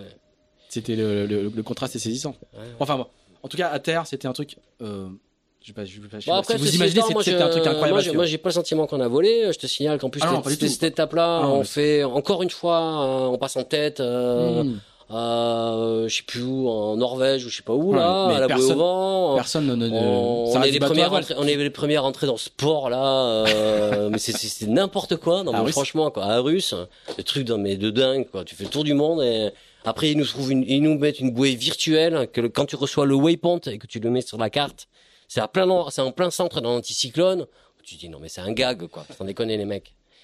Et bon, et voilà, et, et pour le et pour le finir comme ça, euh, donc euh, voilà, mais c'est- c'est super. Et puis en plus, c'est quelque chose que tu partages avec 40, 45 personnes, donc euh, ouais, c'est c'est fort. Et, hein. et- et n'oublie pas les terre. hein. Franchement, c'était parce Ouais. que nous, c'était un suspense incroyable. C'était un suspense incroyable. Ouais. Franchement le, avec la carto qui était mise à jour en temps En fait, réel. ceci étant, tu vois, au, c'était- dé- au départ de la Jacques Vabre, euh, là, il y a quelques mois, là, euh, avec mon américain. En fait, les gens que j'ai vus, ben, ils me parlaient que de la bien Volvo. C'est incroyable. hein. bien sûr. Ouais, Non, non, il faut- de l'arrivée de la Volvo. ouais. Aujourd'hui, je pense que les marins doivent prendre en compte le fait qu'à terre, il y a une, population qui a émergé, notamment avec les réseaux sociaux et Internet, qui sont les fans, les suiveurs, quoi, les gens qui vous suivent, les gens qui à 4 heures du mat discutent de l'empannage de, de, de, de Groupama, etc., etc. C'était, enfin bref, on va pas repartir là-dessus. Nous sommes déjà à plus de deux heures. Ah ouais, ouais, Ouais, alors, là, euh, là, tu vas faire la moitié de ton trajet vers La Rochelle. Merde. Quand même, on parle, on parle quand même justement de ton expérience euh, avec les, les ultimes, Ouais. puisque euh, il y a un petit jeune qui te recrute euh, justement après la Volvo que tu connais un petit peu et qui, te- qui, qui te dit de venir faire de l'ultime. Vous gagnez la Jacques Vabre avec François Gabard sur Massif. Et, et aujourd'hui, euh, ton projet, est de- ton projet actuel Ouais. dans, les, pro- dans les prochaines semaines est de- d'essayer de racheter Massif qui va être euh, à vendre, euh, j'imagine après The Transat, je crois, si j'imagine bien. Raconte-nous un peu ce que sont, ce que sont euh, justement euh, ces bateaux et, et les sensations qui s'y rapportent, et puis, le, et puis toi, ton, ton envie de, Bah, de, de écoute, refaire ça. euh, ça t'aura pas échappé qu'après avoir gagné le Figaro, j'ai fait du multi, euh, qu'on a construit un gros bateau, euh, donc c'est qu'aujourd'hui ces bateaux-là on les fait voler, que je suis passionné par la technologie, euh, par les plus beaux enjeux et les plus belles aventures humaines. T'es- euh, T'es presque obligé, quoi. en donc, fait. euh, si tu veux, j'ai du mal à imaginer. J'ai fait, je viens de faire deux Volvo en monocoque hein, sur des bateaux sympathiques. c'est bon, t'as fait ta pénitence. sympathiques, mais pas des plus sexy. L'avantage quand même de ces bateaux-là, c'est que c'était des monotypes. Mhm. Et c'est j'en suis d'autant plus fier, et on peut être, on peut être très fier de ça. C'est qu'on n'était pas sur un bateau qui allait un demi-nœud ou un nœud plus vite que les autres bateaux, quoi. Donc, je veux Mhm. dire, on l'a pas triché, quoi. Je veux dire, on l'a, ga- on a- on a- on a- les deux campagnes, les deux résultats qu'on a fait, on a, on a été se les chercher, quoi. Et, euh, mais, oui, euh, voilà, j'ai, tellement envie. Après, c'est vrai que ce bateau, je le connais bien. Toute l'équipe de Merconcept avec François, tous c'est des gens, j'ai quand même un, relationnel affectif qui est plutôt euh, amical, quoi. On va dire les choses telles qu'elles sont. J'ai toujours été un peu avec François pour préparer un peu toutes ces échéances, même de solitaire, quoi. Euh, enfin, c'est fait à la carte. Hein. Il m'appelle, je viens. Il m'appelle pas, j'appelle bien. euh, voilà, c'est pas, tu vois, c'est comme ça. Hein. Donc le bateau, finalement, j'ai vu son évolution. Et voilà, je pense que c'est vraiment un bateau qui a les moyens, avec une, un peu de refit sur les appendices, de passer aussi un step qu'ont passé les nouveaux bateaux, ou je suppose vont passer les nouveaux bateaux qui vont être mis à l'eau. Autrement, c'est un bateau qui en termes de poids est léger, euh, donc euh, c'est pas un mauvais bateau, quoi. Voilà. C'est sûrement pas le meilleur bateau dans 5 ans, mais en tout cas, c'est un bateau. Euh, faut quand même pas oublier qu'en 2021, ça fait ça, ça fait ça fait partie des trucs qui font aussi pourquoi je suis à bloc là-dessus. En 2021, c'est la première fois qu'on va avoir une course autour du monde en ultime en équipage. Donc en gros, le vent des globes des ultimes va exister en 2021. Ben, J'ai envie d'y être. Combien ça coûte? Bah, on sait très bien aujourd'hui Au qu'un un sponsor nous écoute. Euh, non, non, mais euh, de toute façon aujourd'hui, euh, Le bateau, il a vendre 6 ou 7 millions? Je sais pas, j'ai pas le chiffre précis, Je mais. sais pas, euh, ça dépend des gens avec qui tu discutes et de l'âge du capitaine, mais euh, mais euh, indépendamment du prix du bateau, qui à mon avis euh, n'est pas la plus, plus grosse problématique. hein. Euh, certes, il faut amortir ton bateau, mais on te demande pas d'amortir le bateau en trois ans ou en deux ans. Mhm. Euh, le bon exemple aujourd'hui, c'est IDEC. C'est quand même un bateau qui a été construit en 2006 ou qui navigue depuis 2006. Et le bateau a gagné l'année dernière la Haute du Rhum. Mm, mm, mm. Donc euh, voilà, donc les amortissements du bateau, si tu veux, ça me fait doucement rigoler. Quoi. Je veux dire, il n'y a, pas le faux lac, on n'est pas obligé de payer le bateau en trois ans. euh, les bateaux, on peut les payer avec des très longues échéances. Ça fait partie, ça fait partie de la gestion d'une entreprise, avec les budgets, avec les exigences, avec euh, voilà. euh, ton outil de travail, il faut le faire évoluer pour qu'il soit pertinent aussi à une revente, à une utilisation d'une deuxième main ou d'une troisième main. Donc tout ça, tout ça, ça fait partie des choses qui se construisent, quoi. Mhm. Et les choses dans la vie. Et si Groupama ils ont vendu le bateau, si Banque Populaire l'a, utilisé, si aujourd'hui il est sur les couleurs du Lidec, tout ça, c'est euh, bah, parce que déjà, je pense que euh, Franck a très très bien fait son, son boulot à l'époque. Et euh, mais c'est pas un hasard quoi. Mm. Voilà, c'est pas c'est pas un hasard quoi. Les bateaux qui étaient mal gérés et qui étaient pas des bons bateaux, ils ont pas eu toutes ces vies-là et donc euh, voilà. Mais je pense que si tu fais bien ton métier, euh, voilà, le prix du bateau, maintenant oui, c'est intéressant. Un multicoque aujourd'hui neuf, ça vaut combien? Je te pose la question, tu Moi, veux savoir quand même. entre 12 et 14. Oui, aux alentours de 15. Aux alentours de 15. Mm. Ah, ça dépend ce que tu fais comme option, quoi. Non mais euh, tu vois, euh, je, je pense que si, je pense que si on parle de chiffres vrais, euh, Mm. Je sais pas, euh, Prêt à courir, quoi. 15 prêt, à courir. prêt- prêt à courir. Tu vois, on voit bien qu'un bateau aujourd'hui comme Sodebo, ils vont refaire une dérive, hein, ils vont refaire des trucs, Mm. ça coûte un peu d'argent. Et quand dans la vie d'un bateau, quand tu viens de le mettre à l'eau, moi j'intègre un peu tout ça. Mm. Voilà, t'intègres pas. hein, si tu veux un deuxième jeu de foil, pour moi tu l'intègres dans la vie d'un bateau quand tu quand tu quand tu le fais naître quoi. Du coup, sur un, toi, tu recherches quel, quel budget annuel? On va, on- Bah, les budgets annuels autour des bateaux comme ça, c'est entre 4 et 5 millions d'euros. Voilà. Alors quand je te dis là-dedans, c'est que je mets tout quoi. Mm. Euh, Il y a assurance du bateau, Mm. il y L'amortissement, a l'amortissement, euh, L'équipe, il y a toute salaire, l'équipe, il y a mise les à niveau- salaires, la- il y a les navigants. la, la euh, mise à niveau, les mises à niveau euh, successives, euh, Ouais, tout compris. tout compris. Ouais.